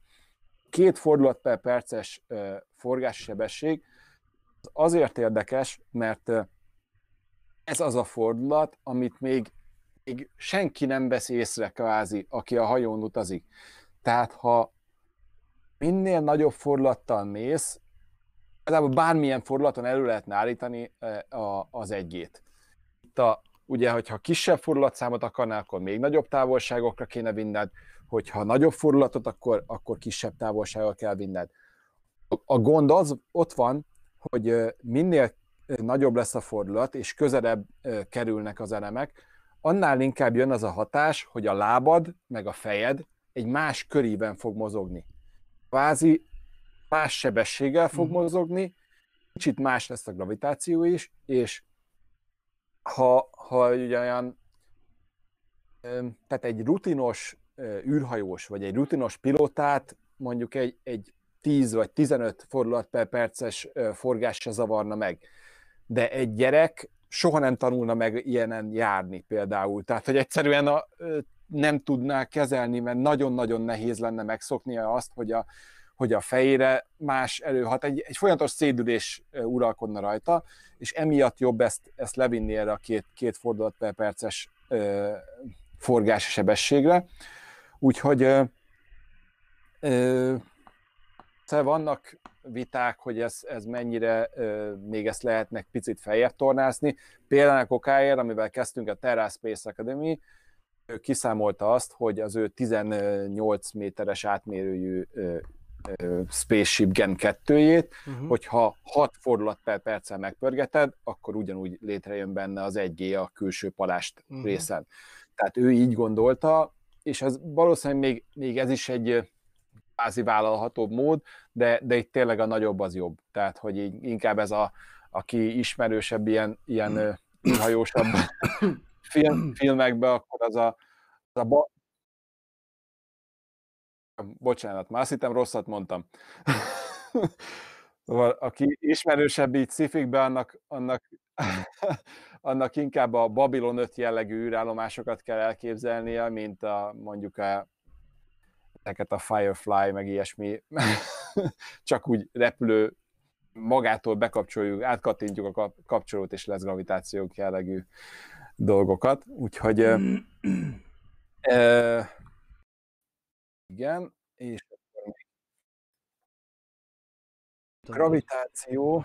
Gravitáció- Köz, közben tetszik egyébként a nézőknek nagyon az animációd. E, Itt, Igen. sok, itt sokan Nobel-díjért kiáltanak egyébként, és hogy mutasd meg Musknak, de egyébként kaptunk ö, ajánlatot, cs- Oliver is írta, hogy Corel-Draw-ban pár perc alatt, tehát pillanatok alatt le lehet generálni, valamint ö, Viktor P. írja, hogy After Effects-ben csak egy kulcsor legközelebb írj. Úgyhogy... Biztos, biztosan lehet. Én azt mondtam, hogy most most mondjam azt, hogy abból gazdálkodtam, ami, amin van, tehát hogy így nem vártam meg a, a fúziós hajtóművet, próbáltam uh-huh. összerakni ebből. ez nagyon nagy.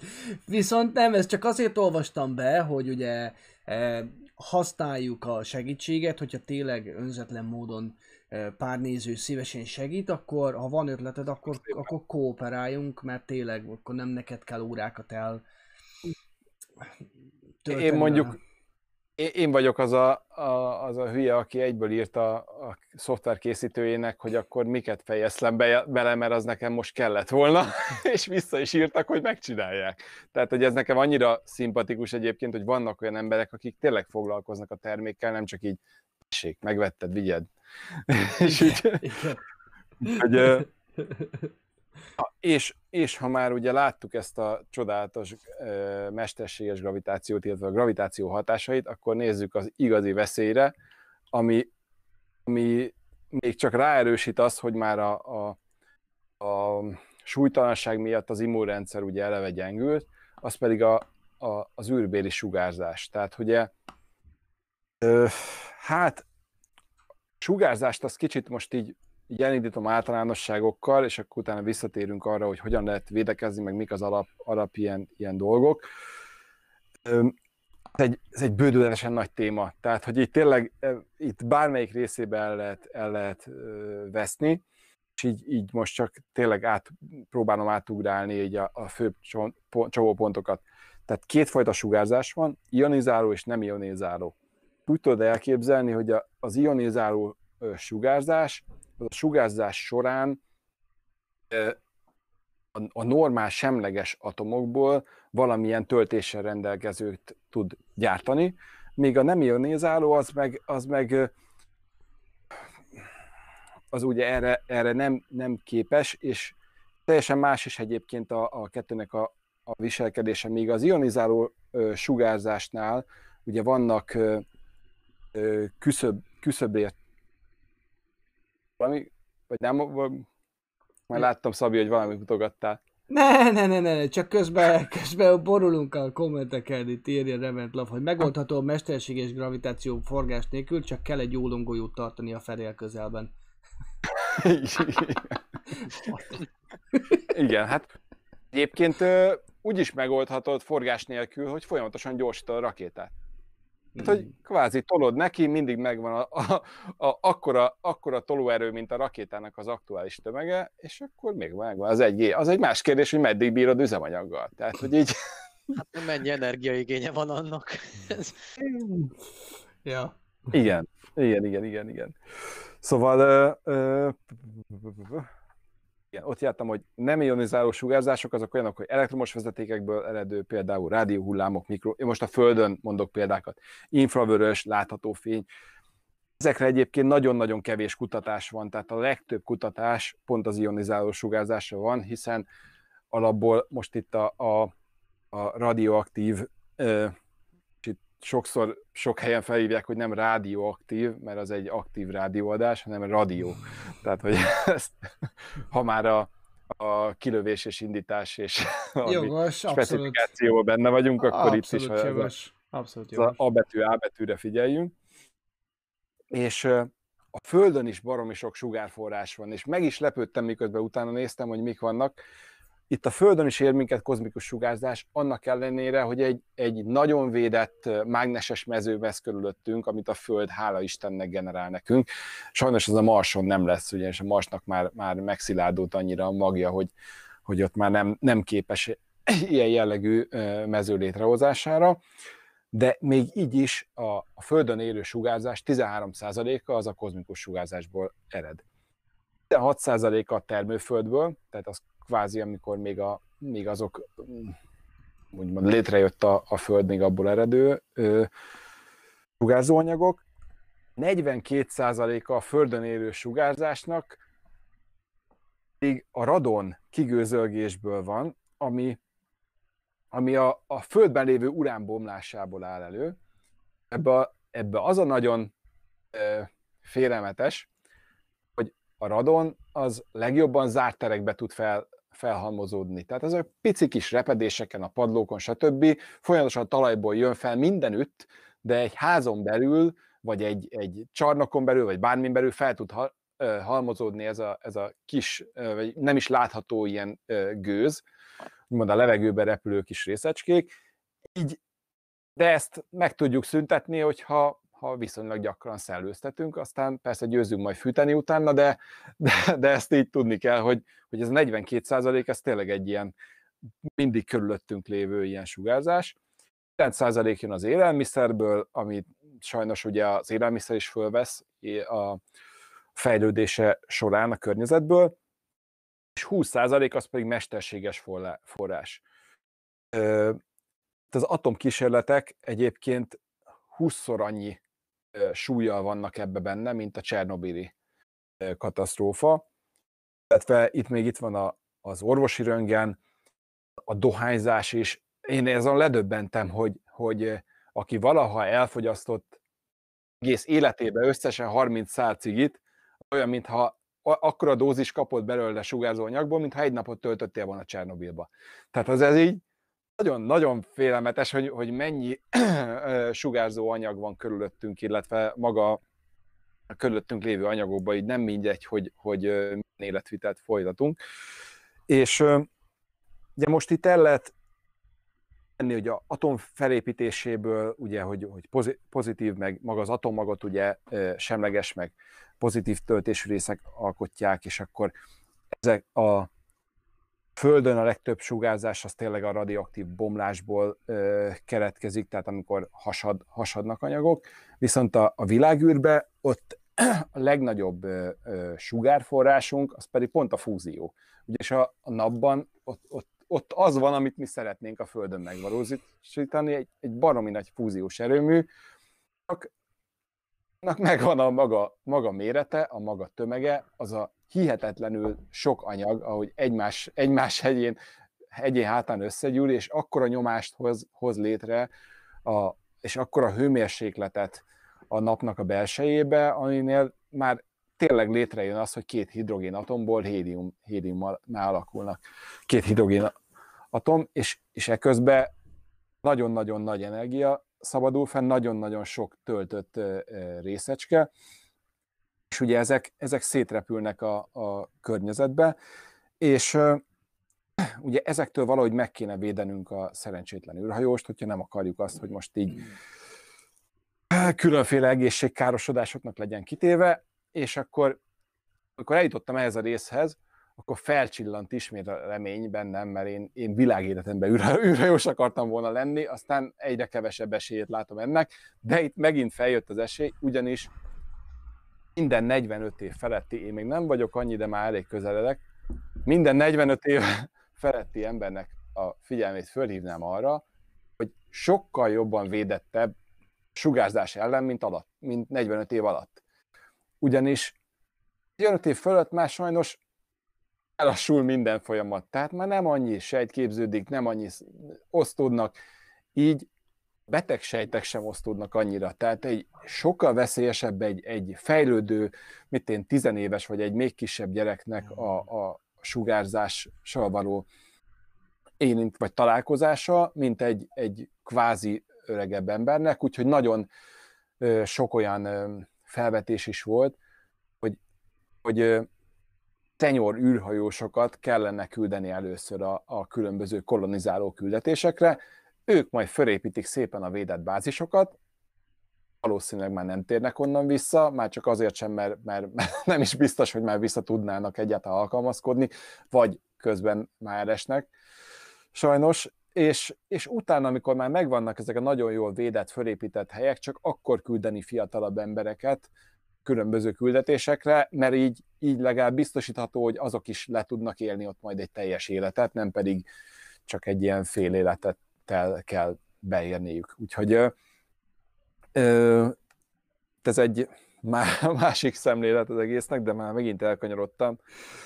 Úgyhogy Visszaránc, sugárzásból. Visszaráncigálunk majd akkor mindig, ha így letérsz az útról. Közben írják, hogy négy hidrogén lesz, az ez valószínű, hogy csak félre mondtad.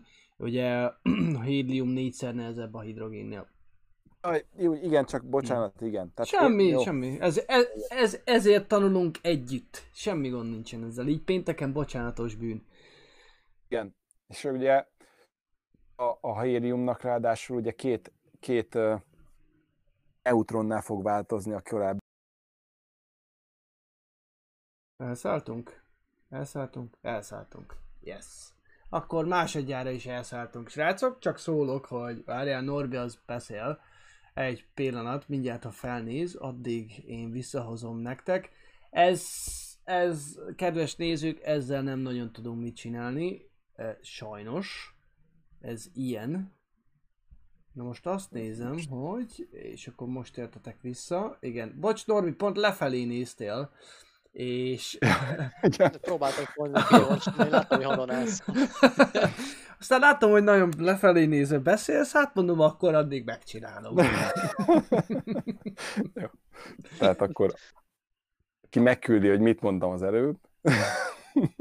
Én a technológiával... Na, annak is sorsoljuk a következő nyereményjátékot. Egyébként kimentek a nyereményjátékoknak a, a elvileg már mindenkinek meg kellett volna, hogy kapja, úgyhogy mm ha nem ment, nem ment róla értesítés, a postára menjetek érte, biztos, hogy ott lesz. Azt ígérték.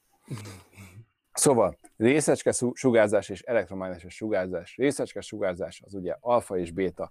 Az alfa az egy jokkal, sokkal nagyobb méretű, sokkal nagyobb töltésű, valami ezt úgy képzeld el, mint hogyha mondjuk össze lenne a tenisz, teniszlabdával lőnél mondjuk egy focilabda hálóba. Elég nagy eséllyel el fogja találni a hálót, és meg fogja fogni. Tehát, hogy ezek olyan nagy méretű, nagy sebességű részecskék, hogy rögtön mindennel reakcióba lépnek, tehát nagyon-nagyon kicsi a behatoló képességük, ilyen szempontból tök jó az alfa sugárzás, mert az egész űrhajónak a küls, külső része az megfogja. Az űrhajónak a külső részét viszont még, még egyéb, egyéb extrák is fogják terhelni, amik nem sugárzás, hanem nagy sebességű haladó ilyen apró porszemcsék, amik ilyen néhány 20-30 km per szekundummal haladnak az űrbe, ezek így, így ilyen elképzelhetetlenül gyors, sebességek így a, a Földhöz képest, vagy a, a földi sebességekhez képest. Úgyhogy ezért is merült fel az sokszor, hogy, hogy meg kéne szüntetni az összes létező ablakot a, az űrhajókon, és csak áttérni ugyan kvázi ilyen kamerás megoldásokra, amennyiben lehetséges, mert ezek a legsebezhetőbb pontjai az hmm. űrhajóknak. Mm. És e, igen, a béta sugárzás az alfához képest egy sokkal kisebb, tehát egy, egy 8000-szer kisebb méretű, mint az alfa, ez már sokkal mélyebbre be tud haladni. Most az olyasmi mondjuk megint a, a focilabda hálónál, hogyha mondjuk egy mit üveggolyókat dobálnál, nem pont annyival kisebb, de hogy azon sokkal könnyebben át tudna haladni a felületén, ezért ez már néhány centiméterre behatol az anyagba. Ezt, ezt ugye többféle módon próbálták védeni, de mondjuk ezt egy, egy alufólia már meg, meg tudja fogni, míg, a, míg a, az alfasugárzás egy papírlap is megfogja, egy akár, akármilyen anyag megfogja, szinte annyira, annyira beleakad mindenbe, és mind az alfa, mind a, a béta sugárzás mellett ugye jelentős gamma vagy röntgensugárzás is létrejön, ami, ami viszont elektromágneses sugárzás, tehát kvázi a fényhez hasonló sugárzás, ezek, ezek hihetetlenül mélyre behatolnak, nagyon-nagyon nehéz őket ö, kezelni és, és lefékezni, és ö, ezeknek a, a hatásai is, is ö, teljesen mások, tehát hogy a ö, azt képzeljük el, hogy a gamma sugárzást semmi nem tudja lefékezni az űrbe haladva se. Tehát, hogy ugyanúgy, mintha elkezdesz villogni az űrbe egy lámpával, annak a fénye az, az menni fog, menni fog, menni fog, és, és akármilyen messze van tőle egy bolygó, előbb-utóbb el fog oda jutni. Tehát ha valahol volt a világűrben, bár, tényleg bárhol egy gamma kitörés, egy mit tudom én, összeütköztek fekete lyukak, vagy kvazárok, vagy bármilyen ilyen dolgok, és egy óriási gamma sugár megindult a Föld felé, és telébe beli a Földet, uh-huh. akkor akkor cumi van. így, az, az egyik pillanatra másik leradírozna mindent itt. Uh-huh. Hát, hogy és, és ez ellen nem tudunk védekezni, csak akkor tudnánk védekezni, ha már több bolygón lennénk. Tehát ezekkel uh-huh. minél hamarabb így multiplanetáris fajjá válnunk. Pontosan. És így, így, így tényleg ezt lehet tologatni jobbra-balra, de, de nem tudhatod, hogy most ott van egy valahol egy, egy felhúzott fegyver, és akkor orosz rulettet játszunk mhm. bármikor. Uh-huh. Tehát, hogy, hogy nagyon ki vagyunk téve, tudom, kicsi célpont, de, de célpontnak célpont. Tehát jöhet egy aszteroid, jöhet egy tényleg egy ilyen kitörés, egy, egy, egy, egy bármi. Uh-huh. Tehát nagyon-nagyon-nagyon érzékeny dolgok, úgyhogy ez emiatt is fontos. És uh, ugye a, a sugárzásnál ugye vannak sugárbetegségeknél, még ezt gyorsan elmondom, és utána rátérek a, a védekezésre. Ugye vannak determinisztikus hatások, és sztohasztikus hatások. Determinisztikus hatások az az, ami mindig bekövetkezik bizonyos küszöbérték felett.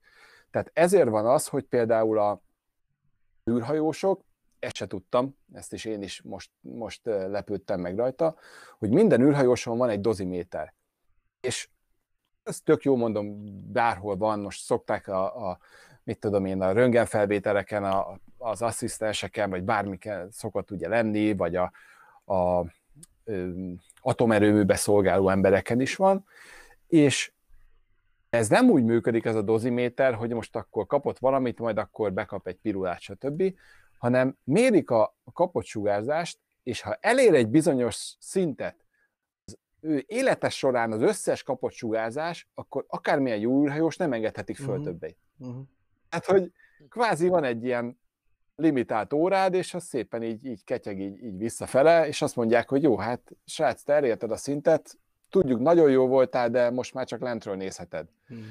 Mert, mert annyira megnőne a kockázata annak, hogy, hogy akár ilyen ö, bérképzőrendszeri betegségek, csontvelő, gyomor, bérrendszeri gondok, agyi és érrendszeri problémák fellépnek, hogy, hogy nem vállalják be. Tehát van egy ilyen küszöbb, küszöbb érték.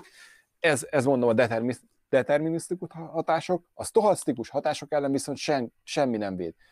Itt, itt megint ez a rossz roulette dolog, a stohasztikus hatás az felléphet akkor is, hogyha egyszer kaptál a legkisebb dózist, és lehet, hogy akkor se lép fel, hogyha egyszer kaptál egy bazinagy sugárzást. Tehát, hogy ez egy ilyen teljesen kiszámíthatatlan, ez, ez egy olyan dolog, hogy az egyénnek az aktuális érzékenysége éppen milyen szervét találta el, hogyan találta el, az, hogy reagált, az immunrendszere, hogy reagált.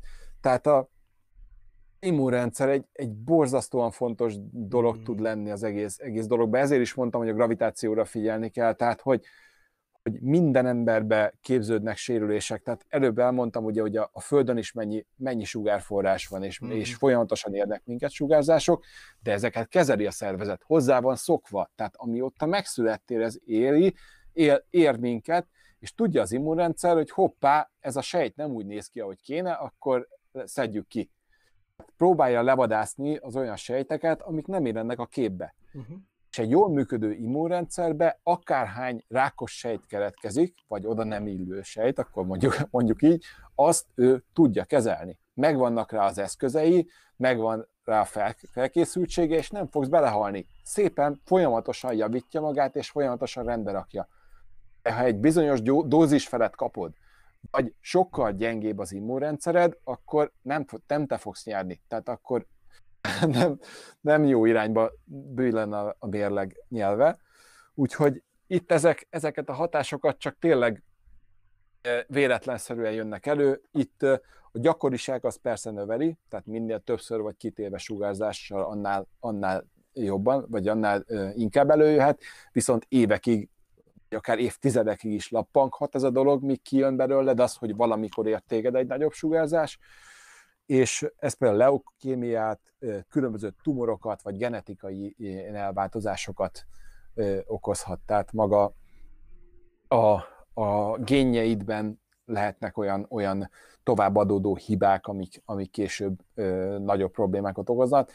És itt mondjuk megint mondanám így, így előnynek, hogy itt, itt viszont a nőknek van marha nagy előnyük, tehát a, a, a női genom az egy, az egy fantasztikusan javító, tehát saját magát javító rendszer, tehát úgy képzeljétek el, hogy a női kromoszómánál a, a hibáknál két ugyanolyan hosszú szál folyamatosan javítja egymásnak a hibáit. Tehát mindig tudják, hogy melyik párhoz mi tartozik. Férfi kromoszóma viszont nem úgy néz ki, hogy pont ugyanolyan hosszú a, a két szál, hanem egy ilyen kis csökevény. És itt, itt kb. Az egyik fele az még úgy javítgatja valamit, de a föl másik, másik részéhez nincs meg a javító kulcs, úgymond. Most azt szeretnéd mondani, hogy mi vagyunk a leggyengébb láncem, a, vagy a gyengébb, a gyengébb láncem. Erősebb, ez, ez nem gyengébb láncem. Akár, akár mennyire is erősebb nemnek gondoljuk, a immunrendszer, illetve túlélés szempontjából nagyobb esélye van a nőknek, sokkal jobban védettek, főleg, főleg fiatal kor, korban úgymond a progeszteron meg szintek miatt, tehát hogy ő, ők ilyen, ilyen téren utolérhetetlen, tehát hogy így mindenképp nagyobb esélye vannak az űrutazásba is. Tóth Kriszta hogy a pasik javíthatatlanok. Ez így van. Igen. Úgyhogy... Azért, az, azért, ahogy hallgatlak, egy, egy dolog teljesen nyilvánvaló. Tehát az egész, az egész ma esti előadásból, hogy, hogy az emberi szervezet egy, egy kolonc a számunkra. A, a, saját, a saját pszichénknek, a saját tudatunknak maga ez az egész, ez, ez, ez, egy, ez egy hülyeség, ha belegondoltok tehát most ez, oké, okay, elmagyarázom, hogy miért gondolom ezt. És képzeljük el, hogyha eljutna a számítástechnika és a robotika arra a pontra, hogy az életed végén tényleg ezt, ami itt van, emlékek, tapasztalat és többi, és többi nullákra is egyre lehetne bontani, és tényleg megoldható lenne, hogy az emberi tudat mondjuk egy, egy gépben éljen túl, legyen az csak egy asztali számítógép, vagy egy tényleg egy robot, onnantól kezdve abszolút megváltozna az egész űrutazás. És ezért gondolom azt, hogy a robotikának óriási az AI-nak, tehát a mesterséges intelligenciának és a robotikának óriási szerepe lesz az űrkutatásban. Mert lesz egy, mini, egy millió egy dolog olyan, tehát olyan terület, amin egyszerűen mi egyszer, tehát túl, túl problematikus az egész. Az életben tartásunk, a, a, a, vé, megvédés, az, hogy, hogy, hogy konzerváljuk ezt, a, ezt az állapotot. És már csak az, hogyha csak öt évet élnél a Holdon vagy a Marson, már ez olyan hatással lenne az ember szervezetére, ami lehet irreverzibilis, tehát abszolút visszafordíthatatlan, ahogy mondtad is, kárt vagy változást okozna.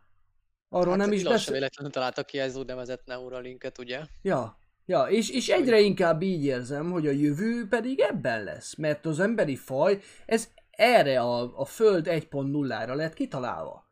Mi itt vagyunk jól, mi ehhez, erre vagyunk úgymond optimalizálva, és kész. És akkor itt jön, itt jön majd az a kérdés, hogy, hogy meddig tekinthető embernek az, aki, aki mondjuk a Marson született. Tehát, hogy... Transcendence című filmet tudom ajánlani Johnny Depp-től. Fantasztikus. Igen, Ugyanezt ezt, ezt feszegeti. Hogy nagyon, nagyon hamar át fog alakulni. Nem lehet tudni, hogy mi, meg hogyan, de egészen biztos, hogy aki más környezetben néz, növekszik, az másképp fog előbb-utóbb kinézni. Uh-huh. Tehát, hogy ez, ez, ez elkerülhetetlen, és az abban is igazad van, az egy marha nagy találmány lenne, ha át tudnánk menteni. Tehát belegondoltok, az ember mire megöregszik, eléri a kvázi a tudásának, hát ha nem is tudásának, de tapasztalatának mindenképp a maximumát. Uh-huh. Mert jó, lehet, hogy felejt valamit, de tapasztalatban a, tényleg a legtöbb tapasztalata lesz addig. És ott dobod el. Uh-huh. Hát, hogy és egy töredékét nem tudod átadni, tehát nem bírsz a gyerekeddel napi 24 órában arról beszélni, hogy aznap éppen mire jöttél rá. Lehet, hogy nem is érdekli, lehet, hogy teljesen más, oda se figyel, vagy, nem, vagy abszolút más irányba akarna ő érdeklődni, de senkinek se tudod átadni a tudásodat teljesen. Tehát a, már, már manapság is a világban borzasztó sok tudás veszett el. Tehát a, hány olyan dolog van, amiket nem tudunk, hogy hogyan építettek, mm-hmm. piramisoktól kezdve, mm-hmm. de, de olyan egyszerű dolgokat is, hogy, hogy egy, egy fahajót se tudnál, tehát hogy nekiállnál, és mindenki mondja, uh-huh. hogy mhm. hát voltak 60 méteres árbócok, hogy nem fér be az Esztergába, nincs akkor a fa, az görbülne mindenki, uh-huh. és Megoldották, teljesen más módszerekkel, rá lehet jönni, ebben nem megyek bele most ebbe a témába, de, de, de felejtjük, tehát vesz, veszik el az információ, mert amit nem használsz, azt elkopik. És ha eltűnik egy információ, abban a legnagyobb gond az, lehet, hogy az neked máshol még kellene.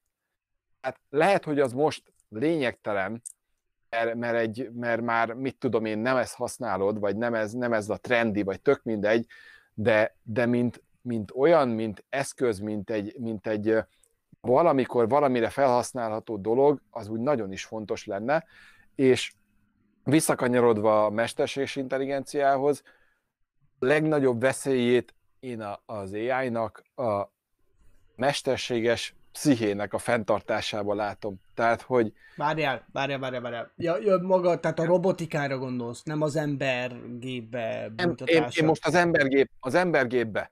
De az nem tehát, AI, az... de az nem AI. Jó, igen, jó, akkor a, a tudat lementésnek, vagy a tudat uh-huh. továbbvitelnek, akkor egy humanoid, vagy nem tudom minek nevezzük mondjuk egy ilyen, vagy egy cyborg, vagy teljesen mindegy, tehát egy, egy emberszerű, vagy egy, egy emberi tudatot tartalmazó gépet, ha összehozol, Terminátor. Azt, le, azt lekezelni bárkinek, hogy, hogy most már te nem ember vagy, hmm. nem halsz meg, és nincs az, hogy és bizonyos dolgokat soha többé nem fogsz megélni. Tehát lehet, hogy soha nem fogsz többé látni úgy színeket, mint előtte, illatokat, nem lesznek olyan, olyan érzéseket, olyan, olyan tapasztalásokat nem fogsz kapni, és egy idő után azt fogod érezni, hogy már mindent tudsz. Tehát kicsit ez a galaxis mm. utikalauz dolgok, hogy egy idő után már, már így kifogysz a, a, a felfedezni való dolgokból.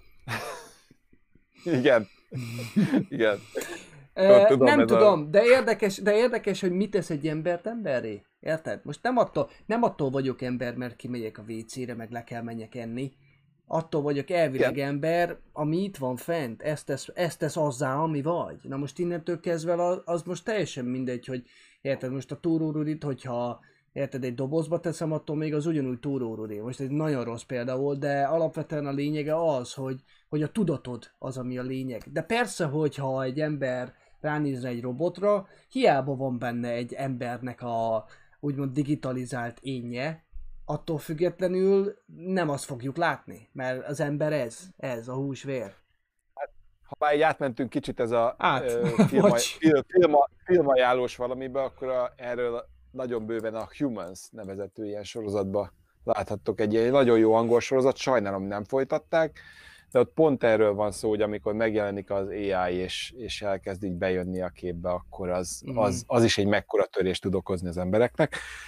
Na de akkor visszakanyarodnék még legalább a végére, hogy elmondjam, hogy hogyan tudunk védekezni a sugárzás ellen, a, illetve az űrbéli külső hatások. Na most a nagy sebességgel szágúdó porszámcsék ellen akár jó is lehet a rozsdamentes acél, tehát elég kopásálló, tehát azt számolni kell, hogy ez tényleg egy, egyfajta ilyen, ilyen homokszórás lesz folyamatosan az űrbe, ami érni fogja. Tehát, hogy itt, itt nagyon kíváncsi lennék, ha most lenne egy ilyen rétegvastagságmérőnk a, a kilőtt Tesla Roadsteren, hogy még milyen, milyen anyagvastagság van a külső, külső burkolaton, hogy me, mekkora, mennyi kopott el belőle, mert, mert záporoznak. Tehát, hogy így, így tényleg a, a föld körüli űrállomások azok egy relatíve védett helyen vannak. Tehát a, a Földnek a, a, a mágneses mezeje az még elég jól védi egyébként a, a, az ISS-t is, ahol egyébként még így is talán valami,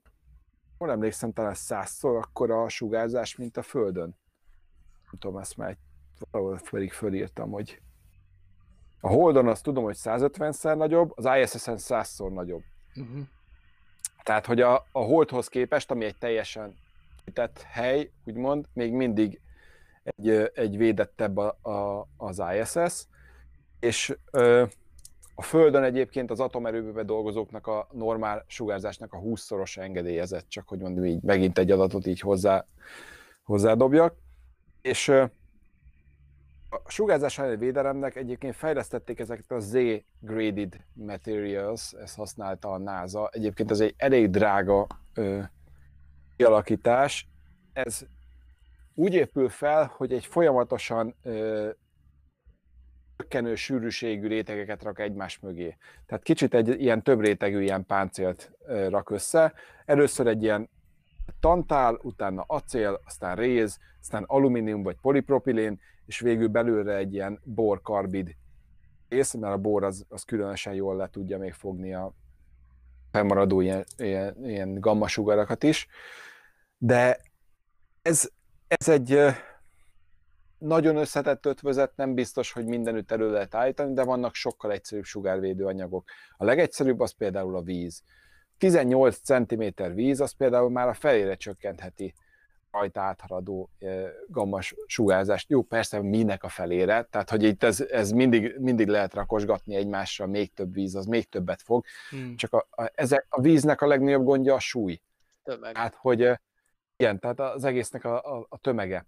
Hogy ha jól tudom, a, a, az ISS-en is úgy van megoldva, a, ha igazán nagyon nagy napkitörés, vagy valami nagyon nagy sugárzásra készülnek, akkor van egy kisebb helység, ami körül van véve ilyen, ilyen vizes palackokkal, tehát kvázi egy ilyen sugárvédelmi kényszer, ilyen szoba, ahova uh-huh. el tudnak menekülni, hogyha tényleg tudják, hogy valami nagy, nagy balhé jön, mert ezt azért előre lehet jelezni, azért figyelik a, a napot, és lehet látni.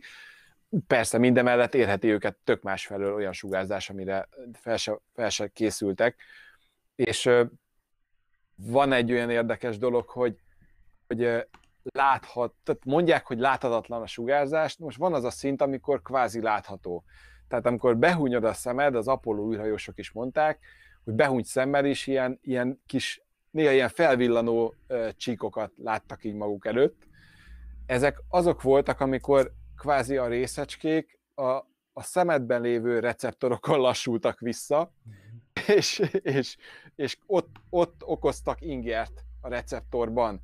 Tehát ez, amikor már ilyeneket látsz, az egy nagyon szép látvány, de marhára nem egészséges látvány. Tehát, hogy itt olyankor már inkább jobb, ha, ha minél gyorsabban el, elbújsz valamilyen sugárvédelmi rész mögé, de, de bármiből lehet sugárvédelmet építeni. Tehát ha már eljutunk egy, egy ott akár Holdra, vagy a Marsra, stb., ott ha már bemennénk a kőzet alá, az már egy tök jó védelem lenne, ha mm. kvázi elbújnánk a, a nyitott ég alól, de az űrben még az ilyen könnyebb anyagokat szokták a külső kemény réteg alá, olyan anyagokat, amik magas hidrogén tartalmú anyagok, azok nagyon jól tudják az ilyen béta részecskéket is blokkolni, tehát akár a, a műanyagok, az ilyen polietilén, vagy ilyes, ilyenből készített ilyen mélysejt szerkezetű, ilyen rácsos anyagokat szoktak csinálni, ha jól tudom, ilyen volt eredetileg az Apollo-ban, Apollo űrhajóban is, csak aztán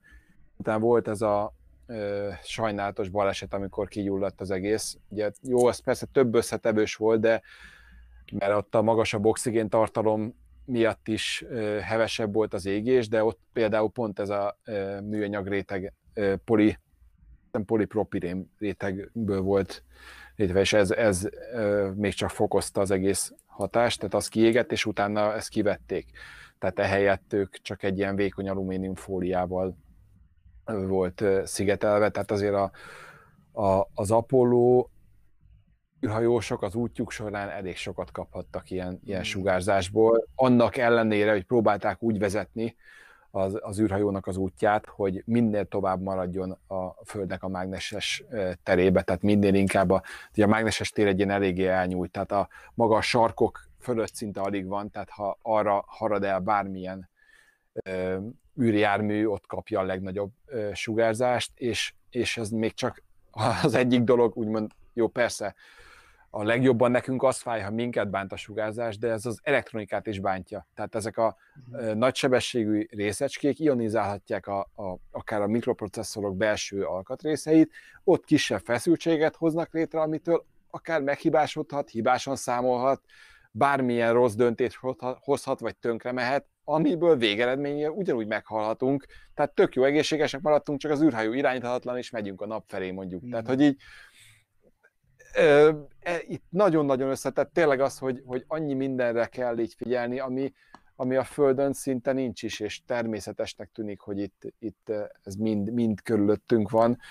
Úgyhogy nem tudom, jöttek már, bocsánat, hogy megint így túl sokat dumálok, hogy lehet, hogy kérdéseket kéne már megnéznünk, mert aztán végén még erről is lemaradunk, hogy a, eljutunk arra a szintre, amikor már csak engem érdekel, amiről beszélek. Érdekel nézőket, mert akkor nem lennének még mindig majdnem 300-an, úgyhogy... Pontosan, pontosan, pontosan.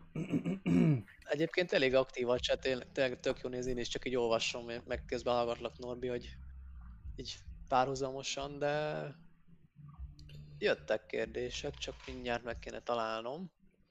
Én azért, kö- én azért közben megmutatnám, hogy van egy ember, Igen, ak... itt, itt, itt, volt egy...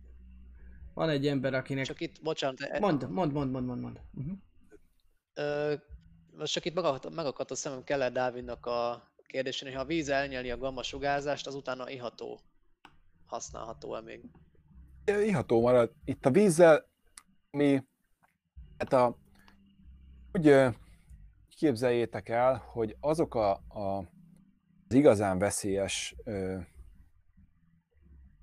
minél kisebb elemszámú egy adott, adott anyag, tehát minél kisebb a, a, a proton és a neutron száma, annál biztonságosabb úgymond sugárzás szempontjából, mert egy nagyon nagy elemszámú anyagból kvázi sugárzó anyaggá is alakulhatna, és aztán ugye tovább, tovább sugározna, addig, addig egy, egy egyszerűbb anyagból csak stabil anyagok jönnek létre, vagy nagyon hamar stabilá tud válni. Tehát, hogy egy, az ihatónak iható marad. A vízzel én a legnagyobb gondot azt látom, hogy szerencsétlen vízünk nulla fokon megfagy. És, és az nem igazán lenne szerencsés, ha mondjuk van egy bazi nagy víztartály, ami körbevesz egy űrhajót, és hmm. megfagyna és szétnyomná mondjuk a külső, külső héjat, és ott, ott mondjuk elkezdene leválni, vagy bármilyen hibát okozna.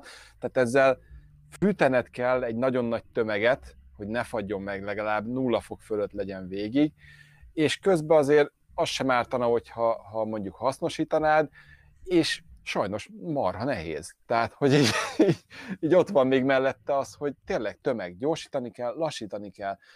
Tehát emiatt próbálnak minél inkább az ilyen, ilyen műanyagból felépített több, több rétegű ö, megoldásokba elmenni, illetve persze lehet ö, egy elektromágneses mezővel is ö, lefékezni maga a, körülötted tehát a, a beérkező ionizált részecskéket, de például az a gamma sugárzás ellen megint nem véd. Tehát, hogy nem, nem, lesz, nem lesz tökéletes ilyen, ilyen e, megoldás, és még továbbra sincsen, például az sincs kinyomozva, hogy hogyha egy baromi erős mágnesbe utazol egy fél évet, akkor annak milyen hatása lehet a te szervezetedre, hiszen, hiszen az, is egy, az is egy más környezet. Tehát, hogy, hülyén hangzik, de a szervezetünk erre is reagál. Hát van, vannak eleve mágneseshető részecskék is, tehát elemi vas is van bennünk, tehát hogy így, így tényleg nem, nem tudhatjuk, hogy, hogy most ennek milyen hatása lenne egy fél éves utazás egy, egy bazinagy ilyen, hmm. ilyen mágneses tekercsben.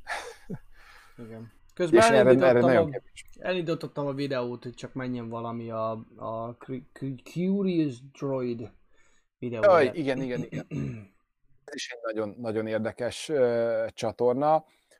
Uh, nem kell előítéletekkel lenni a, a, a sráccal kapcsolatban, mert persze ilyen, ilyen először, mikor mutattam az egyik haveromnak, akkor egyből mondta, hogy ez ilyen kék osztriga bárból szabadult bácsi lehet, de, de, de egy Csak azért, mert színes sing van rajta.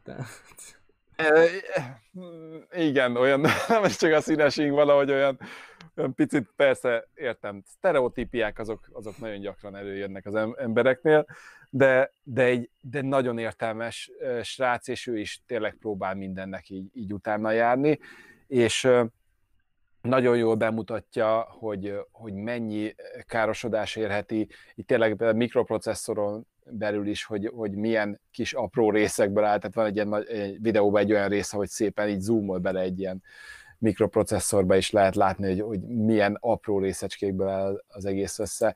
Ő is e, szerintem említés az apró programot, illetve hogy pont, hogy ott, ott is hogy próbálták megoldani a, a sugárzásvédelmet. Egyébként voltak olyan, olyan ötletek is, hogy a, a sugárzásvédelmet úgy oldják még meg, hogy a, kvázi a legénységet, az berakják a, egy, egy köz, középső modulba, és kívülről körbeépítik őket a üzemanyagraktárokkal. Tehát a maga a hajtóműnek az üzemanyag tankjait kívülről körbeépítenék az egész te, ö, lakótér köré, és tényleg nem lennének a... Tehát értelmesen lenne az ablakoknak, meg, meg nem is lennének, mert az még inkább gyengítené, és a kinti üzemanyag az, az is önmagában fékezi a, ezeket a, a részecskéket, illetve még például a száraz jég is egy nagyon jó ö, sugárzás elleni anyag. Tehát a megfagyott széndiokszid is egy nagyon, nagyon lágy és elég, elég ö, tehát kis sűrűségű, és egy jól kezelhető anyag, és, és annak most nem, persze a felhordása az megint egy érdekes lenne egy, egy felületre, de kvázi azt is meg lehetne csinálni, hogy egy, egy a száraz jeget kívülről hordani fel a, a kész rakétába már az űrbe, ahol, ahol simán meg is, meg is fagyna úgymond magától. Hát persze ennyi széndiokszidot el is kell oda juttatni valahogy. Hmm. És még lehetne használni is, mert széndiokszidból ugye már az ISS-en is vannak olyanok, olyan eszközök, amik ugyanúgy oxigént létre tudnak hozni. Tehát, hogy így a, a levegő, ja, és a, igen, és az utazásnál persze a levegőkészlet, a víz, az étel, tehát ez még mindig, mind-mind egy nagyon-nagyon sok olyan, ami problématikus lehet az út során. Mondom, ez a ez tényleg csak a kezdet, hogy most legyen gravitáció, meg sugárzásvédelem, tehát hogy így eh, abba belemenni, hogy, hogy az út során miből lesz elég, elég élelmed, és hogy, hmm. hogy meg kell, hogy, hogy durván három, három és fél liter víz kell naponta egy embernek, hogy, hogy egy 60, 60 deka étel kell minimum, hogy, hogy mennyi kell még, mennyi víz kell még ezen kívül a, a tisztálkodáshoz, az, az egyéb ilyen dolgokhoz. Persze most ezeket lehet finomítani, de az ételnek a folyamatos előállítása, hogy ne az legyen, hogy, hogy magaddal kell vinned egy rakat élelmiszert, és akkor konzerveken élsz majd ott éveken keresztül, hanem hogy egy fenntartható dolgot létrehozzál, hogy talajt hogy tudsz létrehozni, hogy, hogyha ha akarsz mondjuk valami proteinforrást szerezni, és, és akkor vagy elmész a szója irányába, vagy elmész a, a rovarok irányába, mert a, a rovarok azok sokkal hatékonyabb fehérje források, mint egy szarvasmarha. Tehát egy szarvasmarha bődületes sok vizet pazarol, egy nagyon, nagyon, nagyon, nagyon sok növényt fogyaszt el ahhoz, hogy az egy kiló hús meg legyen belőle. Uh-huh. Tehát a, a legnagyobb pazarlás környezetszennyezést okozza ő uh-huh. magába. És, de most ilyen a Föld. A Földön még most elbírja ezt a fajta pazarló módot. De egy űrhajón ez, ez kizárt. Tehát ott, ott tényleg most vagy ilyen tücsök, tücsök csótány, stb. ilyen, ilyen jellegű eredelt raksz össze magadnak, és abból állítasz elő valamilyen pogácsát, ami már nem emlékeztet rá, vagy, uh-huh. vagy pedig elindulsz a teljesen uh-huh. vegán irányba, ami, ami szintén fenntartható. Ö, hát... Én próbáltam, erre... én, én próbáltam ételkiegészítő tücsköt egyébként, és megmondom őszintén, hogy elolvastam, tehát az a mennyiségű az emberi szervezet számára hasznos B-vitamintól megkezdve aminósavig, a, tehát annyi minden van benne, ami neked kell, és annyi felesleges sallang nélkül, és azért, na, tehát ha, ha egy kicsit eltávolodunk attól, hogy hm, rovar, akkor azért ez egy, ez egy bődöletesen jó opció lesz az ember, az emberiség táplálására, én ebben biztos vagyok. Te én azt mondom, hogy űrhajózásnál itt ezt, kell, ezt figyelembe kell mm-hmm. venni. Tehát, mm-hmm. hogy maradnak a tücskök meg a növények. Mm-hmm. Tehát, hogy ez, ez, ez a kettő, ami, ami fenntartható, mert nem fogsz magaddal vinni egy egész csorda ezért tehenet, meg, meg ne, ilyen dolgot, hogy ezt mm-hmm. el, el kell valahogy engedni, tehát tényleg... Persze, úgy, persze. Ö, meg nem is az a baj, én úgy látom, hogy itt, hogy, hogy hogy most ez, ez egy steak, vagy nem steak, vagy nem, itt nem nyersen kell megenni azt a bogarat, könyörgöm, hanem azt kiszárítják, ledarálják, belekeverik más eh, dolgokba is, és ennyi, ez ennyire egyszerű. Tehát mondom, hogy, hogy alkalmazkodni kell, tehát hogy így tényleg nagyon-nagyon sok megalkuvás lesz a, a maga az űrutazásba. Uh-huh. Mégis, hogyha most így, így valaki mondaná, hogy akkor aki elsőnek jelentkezik, az mehet, akkor egyben. Tehát, hogy így van, vannak ilyen bolond emberek, mint például én, én, én marhára szerettem volna így elmenni. Persze most már, most már így a, a gyerekek miatt így, így visz, másképp áll hozzá az ember, de, de, de őszintén remélem, hogy, hogy legalább a gyerekek megélhetik majd ezt a, ezt a kort, amikor, amikor csak azt mondod, hogy hát most veszek egy jegyet a Holdra, vagy a Marsra, vagy tök mindegy. Én akkor ott szeretnék letelepedni, mondjuk ott le... Tehát nem mennél a Marsra, és nincs olyan, hogy, hogy, hogy gond az, hogy amihez értesz, vagy valami. Jó, persze most, ha, ha éppen művész vagy, akkor nem feltétlenül kell most neked a, a, izé, a Marsra elmenni ahhoz, hogy rajzoljál valamit, de, de ott minden szakmára szükség lesz. Tehát, hogy így kellenek kertészek is, kellenek majd festők, mázolók, te, lakatosok, minden. Tehát ilyen szempontból tényleg nem lesz az, hogy, hogy most eh, Isten, ez egy kihaló szakma, és itt már nem kell. Jó, fafaragókból kevesebb kell, de ott is lesz valami hasonló. Tehát, hogy így, így eh, tényleg egy ilyen, azt mondom, hogy ez a generalista nevelés, ez, ez, ez nagyon fontos tud lenni majd. Na, mit, mit írtak be, mind nevetsz? Azt mondja, hogy Krista írja, hogy Várjál, kommentek Krisztina, hogy- egyre alkalmasabb vagyok űrhajósnak, nő vagyok, önjavító típus, vegán és bogaras. Akkor igen, űr... Revedlov írja, hogy azért űrutazás közben a türök tücsök cipir- cirepelés, nem tudok olvasni már, tücsök ciripelés az adná. Ger... Nem, hát most űrkutatás magyarul Gergője, egy tücsök, egy tücsök burgert a négyes űrhajóba. meg, megtücsök és meghangja burger. Pulai Máté. Igen, ez beindította, úgy látom a fantáziátokat. Nem tudom egyébként mennyi ideig terveztétek, vagy milyen hosszúra terveztük a mai adást. Közben egy én- órásra, hogy szokott, tudod. Szuper. Ez jó, már lassan kettő lesz belőle, de Szuper, maradhat, szuper. ahogy kérdezik. Azt szeretném írni, Iste, azt hiszem Isti írta, hogy, hogy szegény srácok nem jutnak szóhoz. És hogy jó a beszélő, de ezt már valaki más írta. Először is, ez a műsor a Norbié. Tehát ez direkt azért csináljuk, nekünk van elég műsor, ahol mi beszélünk eleget, én úgy gondolom. Eh, itt- ide tényleg csak azért jövünk, hogy mi is egyrészt uh, ígyjuk Norbi szavait, és ugye tanuljunk, és ugye a, a, a diskurzus, és ugye szépen az eszmecsere, mert azért igen, jó beszélőjéke van, de nagyon jó dolgokat mond, ami, amit, amit én kifejezetten élvezek, de úgy látom azért vagyunk egy páran, akik így vagyunk ezzel. Kérdezte valaki, hogy mikor lesz a következő műsor? Norbi, ezt felét szegezzük. Hát jó kérdés. Általában ez úgy szokott lenni, hogy, hogy vége az adásnak, akkor megnézzük a kommenteket, hogy ö, nem az, hogy ú, de szar voltál, meg hogy állt a hajad, meg ilyesmi, hanem azt próbáljuk nézni, hogy, hogy A sapkás srác. igen, igen, a snappás srác már megint a, maga, magá hagyta a sapkát. De hogy, ö, hogy jött esetleg olyan, olyan kérés, vagy, vagy igény, hogy hű, erről vagy arról szívesen hallanánk. És akkor, hogy megnézzük, és ha van olyan téma, ami ű, tök jó és, és passzol, mert most persze, hogy most valaki bedobja, hogy most neki kellene egy tök főzelék recept, akkor nem biztos, hogy arra, arra szánjuk a következőt, de de nagyon-nagyon sok jó, jó ötlet szokott le, érkezni, úgyhogy azokat szoktunk kiválogatni, megnézzük, hogy akkor bedobom, hogy akkor ez vagy az vagy amaz tetszene, esetleg még a többiek is, hogyha látnak valami jó dolgot, például az a Terán Space, ez egyértelműen Mm. a, a Szabi találta valahol, és akkor ő, ő dobta be, és nekem is megtetszett, és ilyen szempontból akkor így, így behoztuk. Úgyhogy ezt szoktuk összeszedni, én utána felkészülök rá, átnézem, amit, amit tudok ezekkel kapcsolatban, meg leellenőrzöm azt is, ami esetleg még a fejemben van, hogy azóta mondjuk módosult-e, vagy, vagy én jól emlékszem, stb.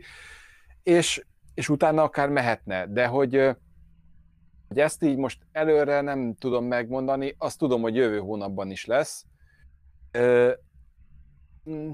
próbáljuk, próbálunk havi rendszeresség, tehát ez a havi egy adás, ez mindenképpen be van ütemezve, hogy ez most a hónap elején, vagy a, a, a mostani adáshoz képest ez mikor lesz, azt nem tudjuk. Én úgy gondolom. Azt ja. azért, azt, még ezt hadd mondjam el, hogy a, a leírás részben megtaláljátok a Norbi YouTube csatornáját ahova konkrétan ezeket a videókat is feltölti, minden animációt, amit ő csinál, és talán az lenne a legegyszerűbb, hogyha ezek alá a videók alá kommentelnétek, hogyha van bármilyen téma, témával kapcsolatos ötletetek, ami, ami, amiről szívesen hallgatnátok mondjuk Norbitól ö, egy, egy kis előadást. De ha lehet, főleg inkább ilyen technikai műszaki, tehát ami, ami mondjuk űrkutatás, űrutazás, az, azt ugye mi is visszük szívesen, tehát ami, ami nem konkrétan műszaki jellegű, csak most pont látom itt például Garadnai Gábor kérdezi az Artemis programot, tehát arról uh-huh. végül is mi is tudunk beszélni, ha csak Gábor konkrétan nem műszaki megoldásokra gondolsz, uh-huh. Uh-huh. de hát ugye Igen, még ez ennyire, ennyire haladott például a srácoknak a kenyerét nem akarom elvenni így a, a, a, a történelmi részeket, illetve maga ez a ilyen politikai szervezet és a többi ilyen háttereket, azokat szerintem nagyon jól viszik a, a srácok. Én tényleg csak ezt a műszaki részről próbálom őket így, így, így erősíteni. Aztán mindezek mellett én is biztos, hogy tudok tévedni, akárhányszor nézem át, lehet olyan, amin, amin átsiklok, vagy rosszul emlékszem rá, mm-hmm. vagy mhm. rosszul jegyzeteltem ki. Tehát, hogy benne vannak. Tehát nyugodtan írjátok meg, uh-huh. próbáljuk azokat javítani, meg próbáljuk tényleg átnézni. Két dolgot, Ö... két dolgot látok. Egyrészt kérdezi valaki, hogy az ilyen hajtóművekkel mi a helyzet. Ez, ez azt hiszem be van tervezve, mint, mint jövőbeli Igen. téma. A másik, ami viszont nagyon jó, Nagy Oliver írja, hogy a tengerindító Márián, szerintem itt, igen, itt van egy, mi ez, prediktív szövegbevitel, mert azt írja, hogy jó lenne a tengeri indító állatokról beszélni, állásokról. Most úgyis aktuális lesz. Ez például egy nagyon jó ötlet, de mondjuk úgy, hogy ezt így vettük. Jó, meg, megnézzük. Leülepesz, leülepelik egy kicsit, aztán, ja, ja, ja. Inkább több igen, legyen, szóval... mint kevesebb. Röviden nem tudjuk pontosan, hogy mikor lesz a következő adás, már csak azért sem, mert most ha nem hiszem, hogy örülnének annak, annak bárki, a most tech út nézne, miközben SN 9 indítás van, tehát, hogy így, így ilyen, ilyen dolgok is befigyelhetnek, hogy próbáljuk úgy rakni, hogy azért ne legyen egyenes hegyén hátán minden, de majd meglátjuk, hogy sikerül. A, valaki de kérdez... több téma legyen, és tudjunk válogatni, úgyhogy Igen. tényleg nyugodtan bármiről. Polai Máté. Bármilyen tém, ötletetek van. Jó küldjétek. Ne haragudj. Pul- Pulai Máté a lotószámokat szeretné, hogyha megmondanám. Uh, Benedek, ezt a Van Hopot, vagy figyeljetek már, mi ez a Van Hop? Én ezt már látom, és, és kövezzetek meg, de nem tudom. Ez, ez, a, ez az SN9-re vonatkozik, hogy annyira várja mindenki, mikor Apple ez a Van Hop. Csak ez a... Ez, ez, ez Van Hop. Ez ilyen, ez ilyen, ez ilyen, ez ilyen oda bökött, hogy ez, a, ez a, na mi van már kb. magyarul, tehát ez... Ennyi már. Uh, jó. Ez a mi van, mi, mi, mi van veled SN9 kategória? Ósvári Dániel éppen írta, hogy mi volt SN9. Na igen. van. igen. Hát ami, ami késik, az közeleg, ahogy a vonaton, vagy a vasutasok is mondják. Ez jó. Azt jó, tuti. és még annyit hadd szúrjak be akkor így az előadás végére, mert látom például kértek SN9 témát, tehát akkor e, csak, feltételezem, hogy új nézők is néznek minket. Tehát ezen a csatornán egyébként a TechQ-hoz hasonlóan van MaxQ, mint a maximum, maximum Aerodynamic Pressure, vagy a legnagyobb aerodinamikai terhelés. Ugye ezt, ezt ugye a rakétaindításából vettük, így neveztük el a, a műsorainkat, ami szintén két hetente jelentkezik vasárnaponként. Most esedékes, de nem tudom, hogy ez holnap lesz, vagy holnap után, vagy hétfőn, meglátjuk, valamikor lesz következő napokban, valamint van Minimax kiadásunk is, abból kevesebb szokott lenni, az általában arról szól, hogyha mondjuk össze kell foglalni a csak is kizárólag Bokacsika, Starship és ezzel kapcsolatos híreket, SpaceX-el kapcsolatos fejlesztési híreket, akkor abban meg szoktuk ejteni, valamint indításokat közvetítünk, amiben mindig beszélgetünk ezekről az aktuális um, indításokról, rakétatípusokról, cégekről, és a többi, és a többi. És még két programot hadd mondjak, ha nem gond. Egyrészt, egyrészt holnap, ha minden jól megy, akkor Bencével közvetítjük a Trans, Transporter 1 indítást a SpaceX-től, mert ugye mára láttolták holnapra, bevártak vele minket, nem tudom másképpen nézni. Valamint ugye esedékes a MaxQ adásunk, Továbbá ma az SN9-el egy sikeres ö, tesztet hajtott, statikus hajtómű indítás tesztet hajtottak végre, és, ö, és hát Ráadásul ez... full duration volt, ugye, tehát ez most már tényleg a fő próba lehetett a repülésre. Úgyhogy hétfőre van egy időpont, hogyha jól tudom. Úgyhogy... Hétfőket szerda. Úgyhogy szemeteket tartsátok az űrutazás űrhajók Facebook csoporton, az űrutazás űrhajók YouTube csatornán, fel tudtok ide iratkozni, a feliratkozás gombra kattintva, és a csengőből, vagy a csengőre kattintás után a mind opciót választhatok, valamint, amit nem említettem még ma meg, a spacejunkie.hu oldal, ami nem régen újult meg, tele-tele érdekesebbnél és fontosabbnál fontosabb információkkal, úgyhogy spacejunkie.hu, de minden információt megtaláltok a leírásban. És szerintem elfogytunk már így pont két óra, három perc után. Úgyhogy jó, akkor én azt mondom, hogy Norbi, hogyha még szeretnél valamit mondani, így az adás végén.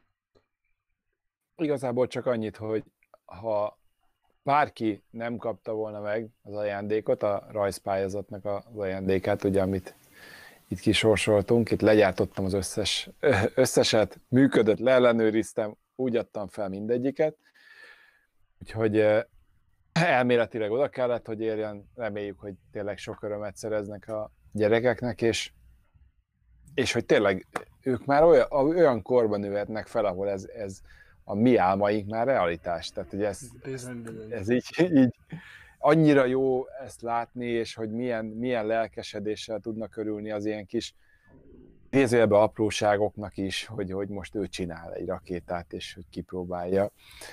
Tehát, hogy úgy kicsit ilyen, ilyen, ilyen fura dolog, hogy is volt így a, Mindegy, majd ezt másik sztoriban majd elmesélem, mert nem akarom húzni a időtöket. De ez egy, ez egy nagyon kedves történet, és tényleg egyébként örülök, hogy feldobtad a témát, hogy csináljunk rajzpályázatot, és örülök, hogy végül lett, és örülök, hogy fáradoztál a, a, az ajándékokkal, mert én úgy gondolom, hogy ezzel pár nagyon fiatal eh, kisembernek bearanyozod úgymond a, a, a napját, én úgy gondolom. Figyeljetek, most mi más csinál az ember mínusz három fok van egy fűtött garázsban egész nap? Tehát, hogy is... ott, aztán ha nem mozogsz, ott odafagysz. Haladni kell. Igen. Jó, oké, akkor jelentkezünk szerintem a fejleményekkel. Közben beírtam az indítás időpontját, de elmondom szóban is szombat 3 óra 40 eh, egyenlőre a Transporter egy indítása, eh, vagyis a tervezett indítási időpontja, úgyhogy eh, ha más nem, akkor várunk benneteket holnap délután. Jaj, és még egy dolog, jaj, hát te buta vagyok. Holnap innen Londonból, az én lakóhelyemről a nemzetközi űrállomás pontosan a hold mellett fog elsuhanni ilyen messze lesz tőle. Tényleg rettentően közel lesz, és egyenlőre jónak tűnik az, id- az időjárás előrejelzés, úgyhogy én azt megpróbálom élőben közvetíteni itt a csatornánkon, nagyon bízom benne, hogy az időjárás kitart, kitart, és nem lesz semmi változás. Most volt pálya emelés egyébként, szegény Hődör Gábor, amatőr csillagász barátom meg is trükkölte egy kicsit, trükközte egy picit, úgyhogy, de a lényeg a lényeg, hogy azt is fogom holnap közvetíteni. Magyar idő szerint 7 óra 30-kor esedékes az átvonulás. Nem előtte megy el, hanem pontosan a perem mellett, úgyhogy akit esetleg ilyen dolog érdekel, akkor azt is nézzétek, majd de csinálunk hozzá linket. És tényleg befejeztük. Mára. úgyhogy találkozunk akkor uh, veletek itt a csatornán, valamint más felületen, és igen, vigyázzatok magatokra, és jelentkezünk. További szép estét nektek. Sziasztok! Sziasztok, jó éjszakán! Hello, hello, sziasztok! Én még közben itt lekeverem, így.